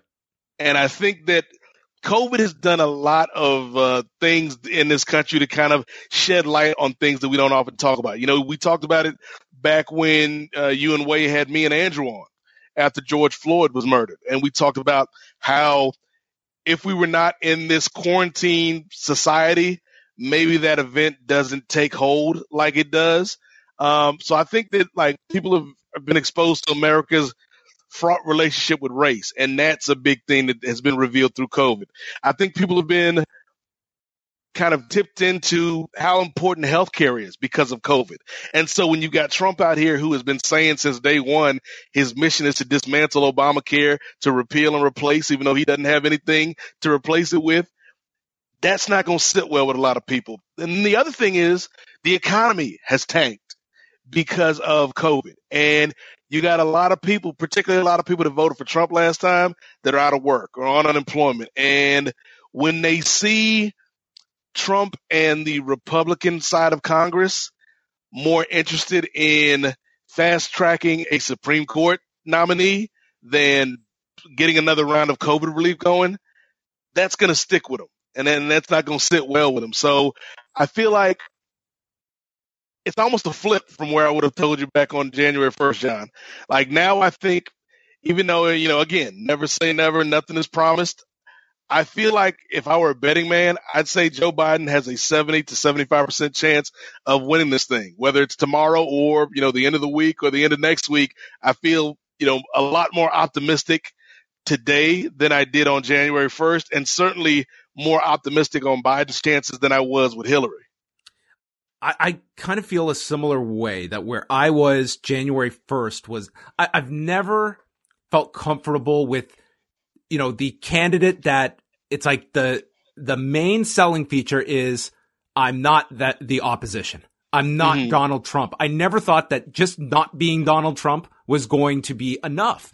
And I d- felt like January 1st, like to me, the, the presumptive leader of the Democratic ticket was had not been this transformative politician that I felt was going to be needed at this point. Mm. Now, you fast forward to COVID and on the surface, Nate, like you can look at the history of when there are national emergencies and something like this catastrophic that should push people towards the incumbent. Like that yep. is a, a unifying event where a country is seeking leadership. And I really believe that you could be the most, you know, there, there will always be the, the people that would absolutely never, uh, come around on Donald Trump. But if you're, we're talking about that, that middle ground that keeps, uh, a perspective open on Donald Trump, I think like there was an enormous opening for Donald Trump to capture a lot of people that are in between both parties. Yeah, and that's the thing about Trump, man. Like I feel like he he's too clever in his own mind for his own good because Trump could have easily had this in the bag. You know, you, he could still be as racist and sexist and misogynistic and bullheaded and stubborn as he always is, but he just could have hit it a little bit more, John, you know? And, and I feel like every president, every president that we remember goes through a period of crisis and it's a test. And Trump failed his test in 2020, you know, and, and like I haven't liked or loved every president, but they've all went through a test, you know, uh, you know, Obama, you know, went through the test of bringing back the economy at the, uh, the, uh, Great Recession. Mm-hmm. Uh, George W. Bush, you know, I don't like George W. Bush's policies at all, but you can't say that he wasn't an effective leader after 9-11 you know, uh, and you know, you keep going back and forth. Like I think Bill Clinton didn't really have a big crisis besides the one he created. Uh, but every other president, uh, had a big moment, a big test. And if they passed it, they were rewarded, rewarded with a second term. Trump has failed this test. And so the thing is, like, you're always going to have 40% of the country, regardless, that loves Donald Trump. The man, the man told you like four or five years ago, John, he could shoot somebody on Fifth Avenue when they would still rock with him, and they will. But the difference is now, you know, Trump beat Hillary by small margins. You know, he picked off some electoral votes here and there. And the difference was like less than 100,000 people. And so when you, you've got folks that might be on the fence or folks that were Obama voters and then voted for Trump and then, you know, come this time around, they're less enamored with Trump, so they go back and vote for Biden. I feel like those margins are going to be in Biden's favor. And just the math, like I was talking with uh, Chris, uh, Chris from LA. Mm-hmm. And surprising, surprisingly, he wasn't talking about the Slam Jam album because that's all the brother wants to talk about these days, John Pollock. Uh, Listen, uh, but he was. We'll, we'll take our high points of 2020 where we can get them, and Slam Jam Volume One is one of the hallmark moments of this year. Every time I call Chris, he wants to talk about Simply Ravishing. I'm like, I get it, I get it. It's a great song. Uh, but he's basically, you know, said that uh, Trump can't beat Biden, but he can cheat Biden. And the way that you can do that is through, you know, voter suppression. The way that you can do that is through not counting votes. The way that you can do that is through, like we're seeing, John, this week, like, uh, states that are Republican led are trying to go to court to keep votes from being counted. And fortunately, a lot of those cases have been thrown out or overturned. Uh, but yeah, like you can see, like Trump's path to victory is, is narrow. You know, like we, I think it's going to be a long night, but we could have an early night. Carville was on uh, MSNBC. James Carville was on MSNBC earlier today, and he was like, if if Biden can find a way to squeak out Florida, like, and we might know that by 10, 11 o'clock at night. That that'll be an early returning state. Yeah. It's right. Florida. If Trump can get, I mean, if Biden can get Florida, North Carolina, or Georgia, it's it's it's pretty much over. Like if like those are the key states, and then the three, you know, the trio up in the Midwest, uh, Michigan, Wisconsin, Pennsylvania. And, you know, those are states Trump can't afford to lose because Biden has three or four different ways where he can get to 270, whereas Trump really has one path, and if he doesn't get that path, then he's not going to win. The question then, John, is will Trump you know, acquiesce to a peaceful transition of power, and nobody knows the answer to that. No, and I mean, you have to see how things go, but you're right. Like it's, you know, when you look at these uh, different scenarios, like they are outnumbered by Biden's different paths, whereas, you know, Trump, it's a much more narrow one. Uh, F- Florida is a very key state, but j- just going back to the, like, this is an astounding stat is that when you look at the last four years, that the highest job approval rating for Donald Trump occurred this past May when it hit 49%. We're deep into the pandemic at that mm. time. And, you know, and there's lots of criticism that would be levied towards Donald Trump by that point. Remember, this was someone stating that, you know, this thing would be gone by Easter. Uh, yep. so we're, we're talking just after that period of time. But like when it comes to how he handled this, that I think will ultimately be, uh, the massive factor that sways people uh, about the COVID crisis.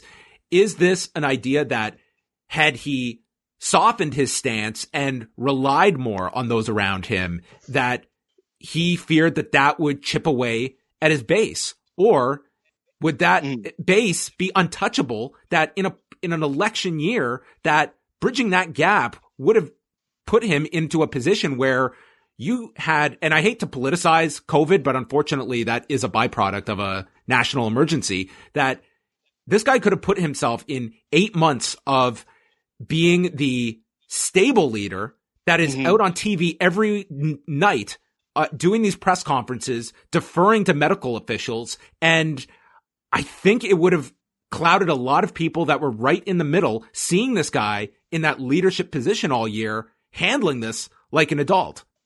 Yeah, I think he threw away a real opportunity, both you know politically and in terms of just being a decent human being in in his handling of COVID. I feel like you know there's still a 30% chance, by my estimation, John, that Trump could win this thing, and maybe a 50% chance that he could steal this thing in the courts. Uh, but I feel like had Trump listened to Fauci, had Trump been more sympathetic and empathetic to all of these people, over a hundred thousand that have lost lo- their lives and, and, lost family members in this thing. Had he been more strident in that, you know, we're going to get people on unemployment. You know, we're going to get them relief. We're going to get these essential workers some relief during this time. We're going to invest in small businesses that are hurting right now instead of trying to force this Supreme Court justice through. If you know, if if if Trump had showed that he cared about these folks instead of you know,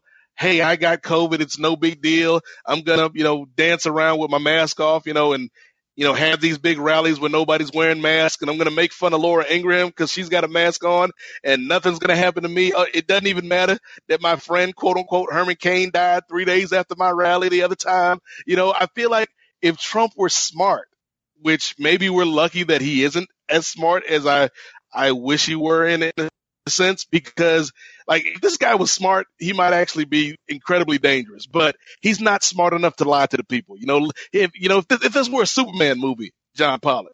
Like Lex Luthor and Donald Trump might have the same ambitions, but Lex Luthor would be smart enough to lie to the citizens of Metropolis and the world. Let's switch over and talk a little bit about Joe Biden. Was was Joe Biden the best option uh, for, for, for this race? In that there, I, I, think with any candidate, you as a voter, you're going to make concessions for who is, mm-hmm. who is our best person uh, to put out there. And certainly, looking at the polls, uh, was there a better candidate than Joe Biden in your estimation? Joe Biden was the best option for this race. Does that mean Joe Biden is the best candidate out of all of the field or the best politician or the one with the best ideology or the best plans? No. But it means for this race, Joe was certainly the best choice in my opinion, John. Uh, you know, it's like the movie New Jack City, right? Where you got Wesley Snipes as this up and coming drug kingpin. And the only way you can take down a New Jack criminal is with a New Jack cop. And the only way you can take down somebody like Donald Trump is with somebody like Joe Biden, somebody that can talk to those disaffected, you know, white working class men uh, and, and, white working class women that Trump has uh, a large number of support in. Like Biden can speak to those people in a way that Bernie Sanders can't, in a way that Kamala Harris certainly can't, uh, in a way that Elizabeth Warren or Amy Klobuchar, or Pete Buttigieg, like they couldn't speak to that crowd in a way that Joe could. And I feel like Joe is like he probably should have been the candidate last time. You know, if we're being if we're being real, and I think he probably would have beat Trump last time. Uh, but I feel like the combination between Joe at the top of the ticket, which yes, he's a step back. Yes, he's an older uh, candidate. Yes, he doesn't share the same ideology as a lot of the more progressive people in the Democratic Party, but he's seen as somebody that can stabilize things. He can steady the ship. And when you team him up with Kamala, who has a lot of enthusiasm amongst young voters and women voters, and particularly African American voters, I think that's a winning ticket. Whereas when you look at the other side, you've got Trump, who's this super charismatic figure. You may not like him, but he's charismatic. But then you've got Pence, who is just devoid of any any energy whatsoever. So yes, like I know a lot of people really wanted Bernie, but I think like I think Trump would have destroyed Bernie honestly, John.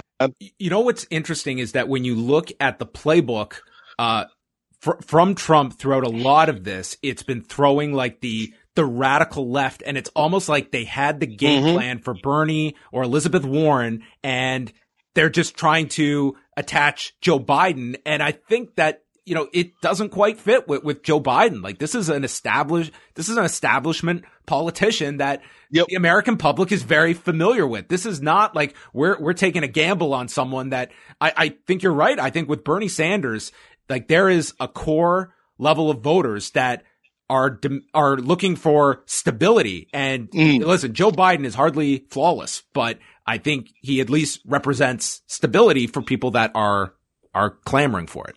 Yeah, like I like a lot of the progressive candidates. Like Andrew Yang was my guy, John, uh, in in the primaries. But like Trump would have destroyed Yang. I feel like the the downside with Biden is you know all about Joe, you know all of his faults, you know all of his gaffes, you know all of his limitations.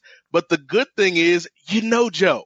So there's no way that they were going to be able to spring some type of trap on Joe. Like even the stuff with his son, you know, like Joe was able to turn that around on him, you know, when he's like, you know, I love my son. Like he's he's had problems like a lot of families out there, you know, dealing with drugs and things of that nature. And I feel like that like that might not have won over a lot of Trump voters, but it probably won over some who are going through uh, dealing with a family member that's addicted to opioids. I, thought that was a pretty nature. consequential moment in the, in the like the entire first debate. I thought was just a torpedo on Trump's side, but that hmm. moment, mm. if you have to break that debate down into one exchange that really just um, presented Trump as just so mean spirited. Like, not to say that yes. everyone's going to be rocked by that, but like that was a pretty callous moment. And I think like that first debate, that's the exchange that comes to mind and how Biden handled it as well. Mm-hmm. I don't know and too many people that would have been able to handle their emotions in check like that.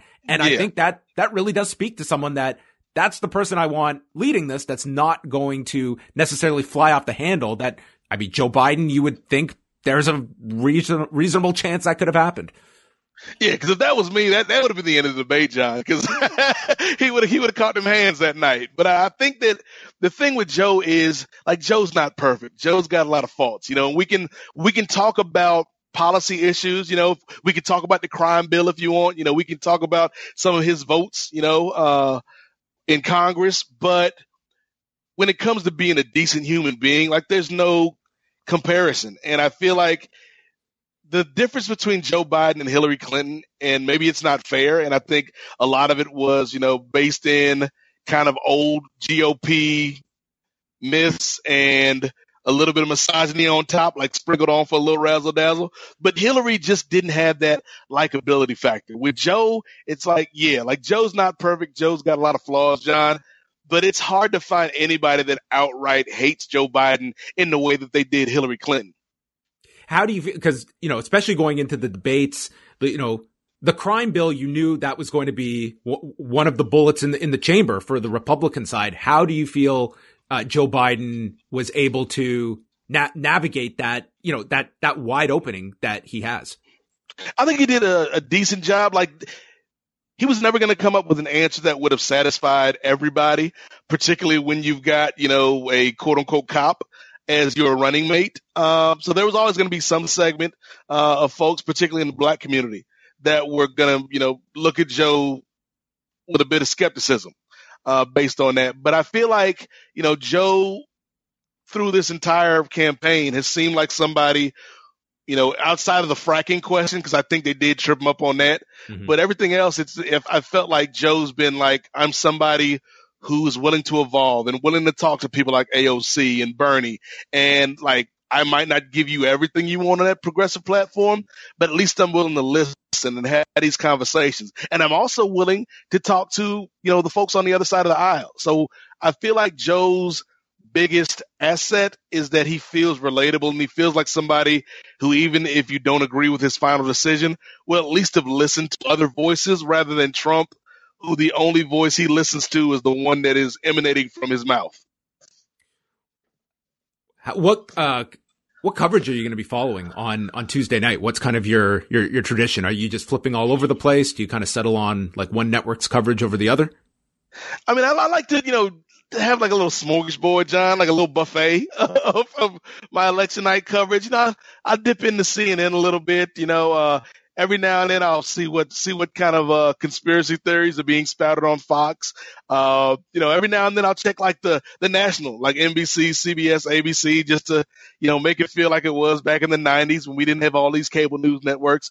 But my go-to, John, is going to be MSNBC because they you talk about a Survivor Series team when you got Joy Reid and, and Steve Kornacki and Rachel Maddow and Brian Williams and Lawrence O'Donnell. That's a dream team, John Pollock. Well, I feel like, man, CNN, I mean, on the best of times, they have like the crazy desk out. And I mean, with social distancing in place, I mean, we could have like a football field of CNN contributors on Tuesday night. I don't know what to expect. Um, the, the only thing I know for sure is we're going to get like drunk Carville at like 10 30, 11 o'clock at night. I told you Florida was the key. Where uh, tell us a little bit specifically about uh, v- Virginia. Virginia is a state like I still say it's a purple state. Chris uh, keeps telling me it's you know deep purple, damn near blue. Uh, but Virginia is a state that has seen a lot of movement towards the left over the last decade or so, and I feel like Virginia might be a bit of a precursor to North Carolina. Like, I don't know if it's going to happen this year, John. Like, I think Biden might be able to pull out Carolina, but I feel like within the next four years, Carolina is going to be purple. Uh, and I feel like Virginia, you know, is, was the, the precursor to that because yes, like we're a southern state. We got a lot of military, you know, we got a lot of God fearing Americans in our state, very religious in some parts of the area, but it's also, you know, we've got a lot of young people. And if you go up towards, you know, DC, we got a lot of, you know, uh, tech folks. And, and so we've got, you know, a bunch of colleges in the state. And so I feel like Virginia's like this almost perfect mix where it's not super left wing liberal and it's not super right wing Republican.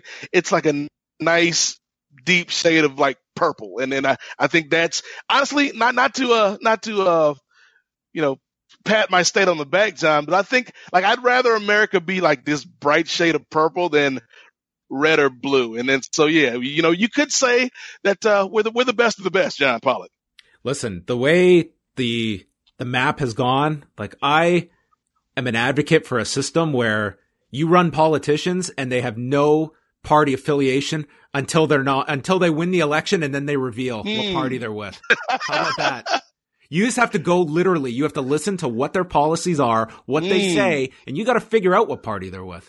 There's not no more well, of this this team loyalty bullshit. It's kind of like the voice, but with politics. Exactly. How So about you some? just- Are you going to hit the button and turn around? like, oh damn it, I voted for the wrong way. No, you voted your way. like Ted Cruz, how did you get here? Of of some of these states that I mean are relatively like they look like toss up states, and we're talking uh, Georgia, Texas, Mm. Arizona, uh, Florida's in there too. I mean, are you looking at any any surprises? Do you see any, you know, especially traditional red states uh, flipping here? Yeah, the fact that Texas was in play and Trump and Pence actually had to spend resources and and time in that state uh, is just kind of amazing to me. Like I, I still think Trump's going to win Texas, uh, but the fact that Biden put up a fight is amazing, and and even more importantly, maybe than the presidential election, will be the effect that has down ballot. You know, with some of these congressional races. Uh, I think that Georgia is another one that could go either way. Um, I think Georgia is Georgia and, and, and we're talking just so everyone red. knows, like we're talking like electoral. Um, we have 38 in Texas and 16 in Georgia, so so we're talking sizable states here. Yeah, Georgia, I feel much like Texas will uh, lean slightly more red. Uh, but the thing is, John, like these are states that Biden's not even supposed to be competitive in. hmm So if he was able to pick off a Georgia, that's a big deal because that's 16 points that Trump should have had in the bank. Um, Arizona, I think is, is going to go for Biden. Uh, like all the polls, reputable polls seem to be pointing that way. Uh, like Martha McSally looks like she's about to lose her, uh, senatorial bid. So like that looks blue. Nevada might be blue. So like I feel like the problem this time around for Trump is Trump was the unknown. Trump was the change agent back in 2016, going up against the establishment figure in Hillary Clinton. Whereas now we know who Donald Trump is. He can't sell us on being an outsider. You know, he can't sell us on being the anti-politician. So we know who Trump is and we know who Biden is. And it's just going to come down to the numbers. And so I feel like the fact that Biden is competitive in Florida and North Carolina and Georgia and Texas and Arizona. You know, the fact that he's pushing Trump in these states is a good sign for Democrats. Regardless of the outcome on Tuesday night, I mean, this is like a really loaded question, but the as you look back at these four years of Donald Trump, I mean, what ha- what have been the accomplishments of this? like, and, and seriously though, I mean, you can point to like the, the economy that you mentioned. I think honestly, like if you're a Republican and you look at the state of the Supreme Court, like Yes. that is something that they have shored up, and that has been a key area that Republicans have outdone the Democrats in. I don't think there's any disputing that. And that's, you know, that you and Chris have talked about this a lot. Like that is something that, you know, it's not like it, the Supreme Court comes up in a four year cycle. This is for, these are, these are lifetime terms that the Republicans have been on top of. Yeah, that would be Trump's crowning achievement. Like I think the economy, uh, he could kind of tout, but again, like he inherited. Donald Trump is like uh, is like when we had Barry Switzer become the Cowboys coach after Jimmy Johnson had a falling out with Jerry Jones, and Barry Switzer won like that one-off championship with the Cowboys, but it was mainly with Jimmy's players that's how I feel like when I look at Trump and the economy. Like, yes, Trump had a pretty solid economy. Uh, it didn't work for everybody, but it worked for a lot of people, and a lot of people were happy with the economy. But he inherited a decent economy. Uh, so, you know, he just had to not screw it up. I think when you look at what really mattered, though, and particularly what really mattered to the people that put Trump in office, is securing the court and gaming the system in such a way, particularly at the Supreme Court level, where now you have a definitive majority and you can start to roll back, you know, if, if that's what you choose to do, you can start to roll back things like Roe v. Wade or marriage equality. Uh, you know, the voting, we've already seen them mess with the Voting Rights Act. So, like, if that's what they want to do, now they have the tools to do that, especially if Trump wins a second term. They, like, I feel if Trump wins a second term, it's going to be like you thought you thought the last four years were crazy. Like the last four years were just a prequel. That was just a warm up. You know, that was the pre-show, John. We had a four four year pre-show uh, with with Donald Trump. Like we're gonna get to the main card in you know the next four years if Donald Trump wins again, having control of possibly Congress as well as the uh, courts. If if you're looking four years in the future, what what is the let let's start with the with the theoretical of a Republican loss on Tuesday night, how the Republican Party adjusts itself, and is this like I don't think this is a party that I mean, if they I, I don't care if the, it's like they lose the House, the Senate. It's not like the Republican Party wakes up the next morning and they're suddenly just taking a shower and getting the Trumpism out of that party. I think that this is something that that is the DNA of this party moving forward with or without Donald Trump as its leader. Well, that's going to be the question that they have to address. And I feel like they've got a path to choose. Regard, like if they win, we know they're going to stick with this, with this path of Trumpism. If they lose though, you got a, you got a choice to make and it's a hard choice. It's a choice between do we want to become a party that is a broad tent where we can possibly compete in some of these purple states, or do we want a fervent, you know, constituency of 40% of the country, knowing that it's going to put us at a disadvantage in a lot of these national elections, uh, but we still can secure the courts and things of that nature. Uh, so I feel like we've already seen sort of the, the, the tug of war for the soul of the Republican Party. And some folks out there might think that that's a joke, the Republican Party having a soul. But I, am not that type of person, John. I, I do feel like there are good faith Republicans out there.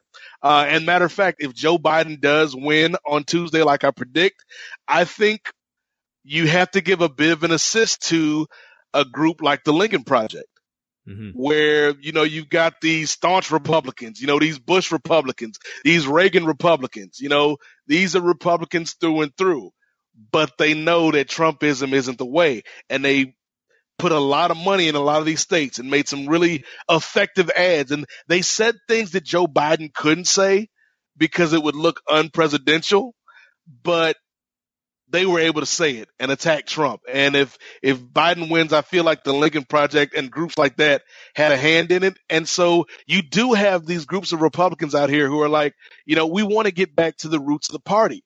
You know, small government. You know, we want a strong economy, strong military. You know, uh, and so will that override the group over here that that is deep into Trumpism. And what Trumpism seems to be to me, and you know, I might, I, I'm, I'm looking from a biased perspective, John, but what Trumpism seems to be to me is this America first, but really only specific Americans, like mainly white, straight, Christian Americans. Like we, we don't care about gay people. We don't care about black people. We don't care about, you know, Latino people. We don't care about poor people. You know, we, we don't care about folks that might be outside of our bubble. You know, we, we, we're looking at who we classify as quote unquote real Americans. And so like you can win elections with that, but you can't have a, a, a party that sustains itself because well, and, sooner or later it's, it's going to burn out.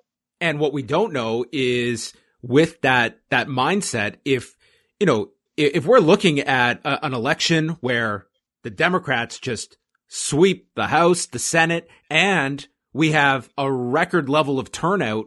What is the civic engagement level going to be come the midterms in two years, uh, much mm. less the next federal election. If this is a one off where this is just such an emotionally charged election and we get record numbers and they subside. But if not, uh, like, can the Republicans with that, with kind of that, that doctrine of Trumpism, can they succeed where you're talking about record turnout and growing mm-hmm. amounts of populations like Latinos and more black voters and more people that it forces you that you can't, you can't win a majority on a, what becomes a narrower platform.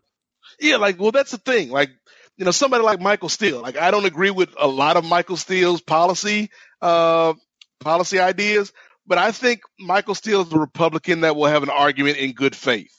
And the problem with a lot of Trump folks is that you can't have an argument in good faith with them because there are certain things that like there are certain things everybody has to agree on, like science, you know, like math, like, you know, everybody being equal regardless of skin color or sex, uh, you know, or, or, whatever they identify as. And so, like, that's a starting block that a lot of people on the in the Trump camp won't even get to. Where a lot of these other Republicans, they're like, yes, we need to have these conversations because we want to get back to being a national party. And so, I feel like the best thing for those Republicans is for Joe Biden to win because yeah, there're going to be a lot of angry, hurt feelings on the Republican side if, or excuse me, in the Trump camp, more so than the Republican side, if Biden wins. But Biden has a way of calming the temperature in the room. And I feel like he's going to have some olive branches for those folks. And I feel like that's going to be yes, vital. Like that will be like what he that's something Trump can't do. No, like we know what the answer is on one side, and that will be, and it's not something that you probably will be able to accomplish in one term. Is unifying this country. But I mean, this is, this is a political system that, and on both parties are guilty of this, of not being able to sit down and listen to the opposing side. And it's almost like you've got to eliminate the voices in the room that are simply there mm. for, as you said, bad faith arguments. And unfortunately, like that has like, I don't know what a year from now uh, looks like, uh, regardless. But I, I think that this is going to be one that the immediate aftermath is going to demand a leader that can speak to the other side, uh, and hopefully that there is listening involved. Uh, yeah, well, because there's much easier cri- said than done. Well, there's three crises like immediately, whether it's Trump or Biden, that they have to address, and that is a, you know, let's get a handle on COVID nineteen.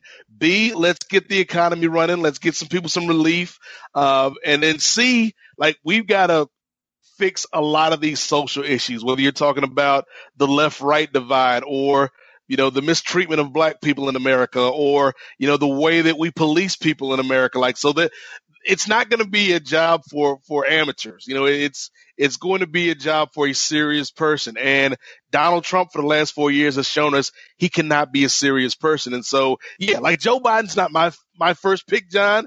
He's not the candidate I'm in love with, but he's the guy for the job right now. Well, Nate, uh, this is going to be quite the election to follow. Um, do you and Chris have any plans? I mean, I, I do look forward to the two of you dissecting this at a date to be determined. yes, I, we're not sure whether it'll be an episode of uh, the 20 Twin Twin on the Patreon or if we'll do a big uh, post-mortem on the election on the Kings of Sport. But yeah, Marcus and Chris and myself and maybe some others will sit down and, and try to make sense of all of this. Uh, like I'm it's going to be interesting. Like I I would say like I know a lot of people are probably anxious right now, John. Uh, and and what I would say is uh, like what what Stacey Abrams said tonight on MSNBC. She was like, you know, don't panic. You know, there's a plan, and if if you've already voted, you've done all you can do. And if you haven't voted, get out there, take all the people that you know and and, and love and care about, and, and you know, put in the put in the work. And so yeah, like I think it's going to be a an interesting night. It's going to be a very tense night. But again, if I were a betting man, I would bet that uh, Joe Biden will win, uh, and that we might pick up some more seats in, in, in Congress as well. Like I, I really hope, like if, if nothing else, maybe like I'm not going to say I want this more than I want Biden to win, but maybe equally. Like if Joe Biden can win and Jamie Harrison can beat Lindsey Graham, that will make up for the Atlanta Braves not making it to the World Series for me, John Pollock. And that's really what this is all down that's, to. That's really what it's all about. Let, letting letting Nate go out on a high note. So, Nate, I want to thank you so much. This was a lot of fun chatting about all this, all this with you uh, tonight. Not just Raw, but uh, all of this election coverage, uh, as everyone will be glued to their screens throughout Tuesday and maybe for days and weeks to come. We hope that we get a uh, an outcome on t- on Tuesday night. But uh, one last final plug for all the, the listeners out there uh, to go follow the Kings of Sport, all the stuff you have going on. The floor is yours, Mr. Milton. Yes, thank you, brother. Uh, it's always a pleasure talking with you. And, and anytime I can give Wai a much needed uh, night off, I, am happy to, to help Brother Ting out. Uh, but you can check me out uh, on Twitter at in the number eight MLZAIK. Uh, I am one half of the Kings of Sport. We have a Patreon, patreon.com backslash Kings of Sport. Over 100 hours of audio and video content Uh, Five dollars gets you in the door. If you want to pay more, I won't stop you. Uh, you can check me out on, on uh, the Black Lightning podcast. You can check me out on the Main Event podcast. Uh, you can check me out on the Rocky Maivia Picture Show, which is here on Post Wrestling. Uh, the Hercules episode with Jen Chittenden is out now. It was a fantastic conversation with Jen. And then next month, or I guess later this month, later, you know, it's hard to tell in 2020 what time it really is, John.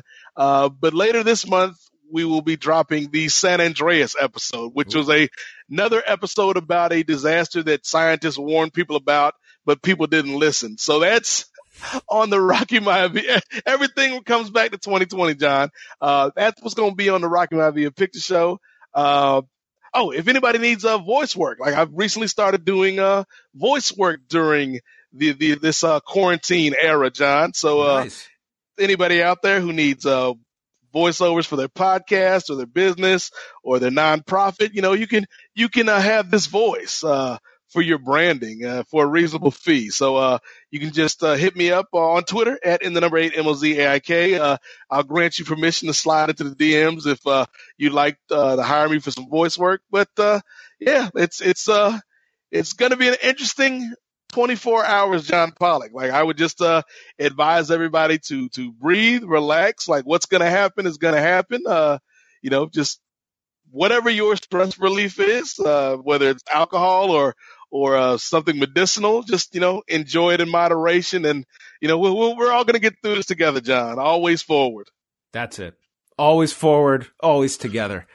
That is going to wrap up the show. Thank you to everybody for listening. We're back. I mean, Tuesday un- night. until I eventually uh, turn on you, because you know we we can't have teams stick together for too long here. We're talking about Raw, brother. I'm gonna I'm gonna be watching out for that that uh, incoming bro kick from Virginia. But until then, thanks to everyone for tuning in. We'll be back Tuesday night with the Rocky Four review and Rewind a Dynamite Wednesday night.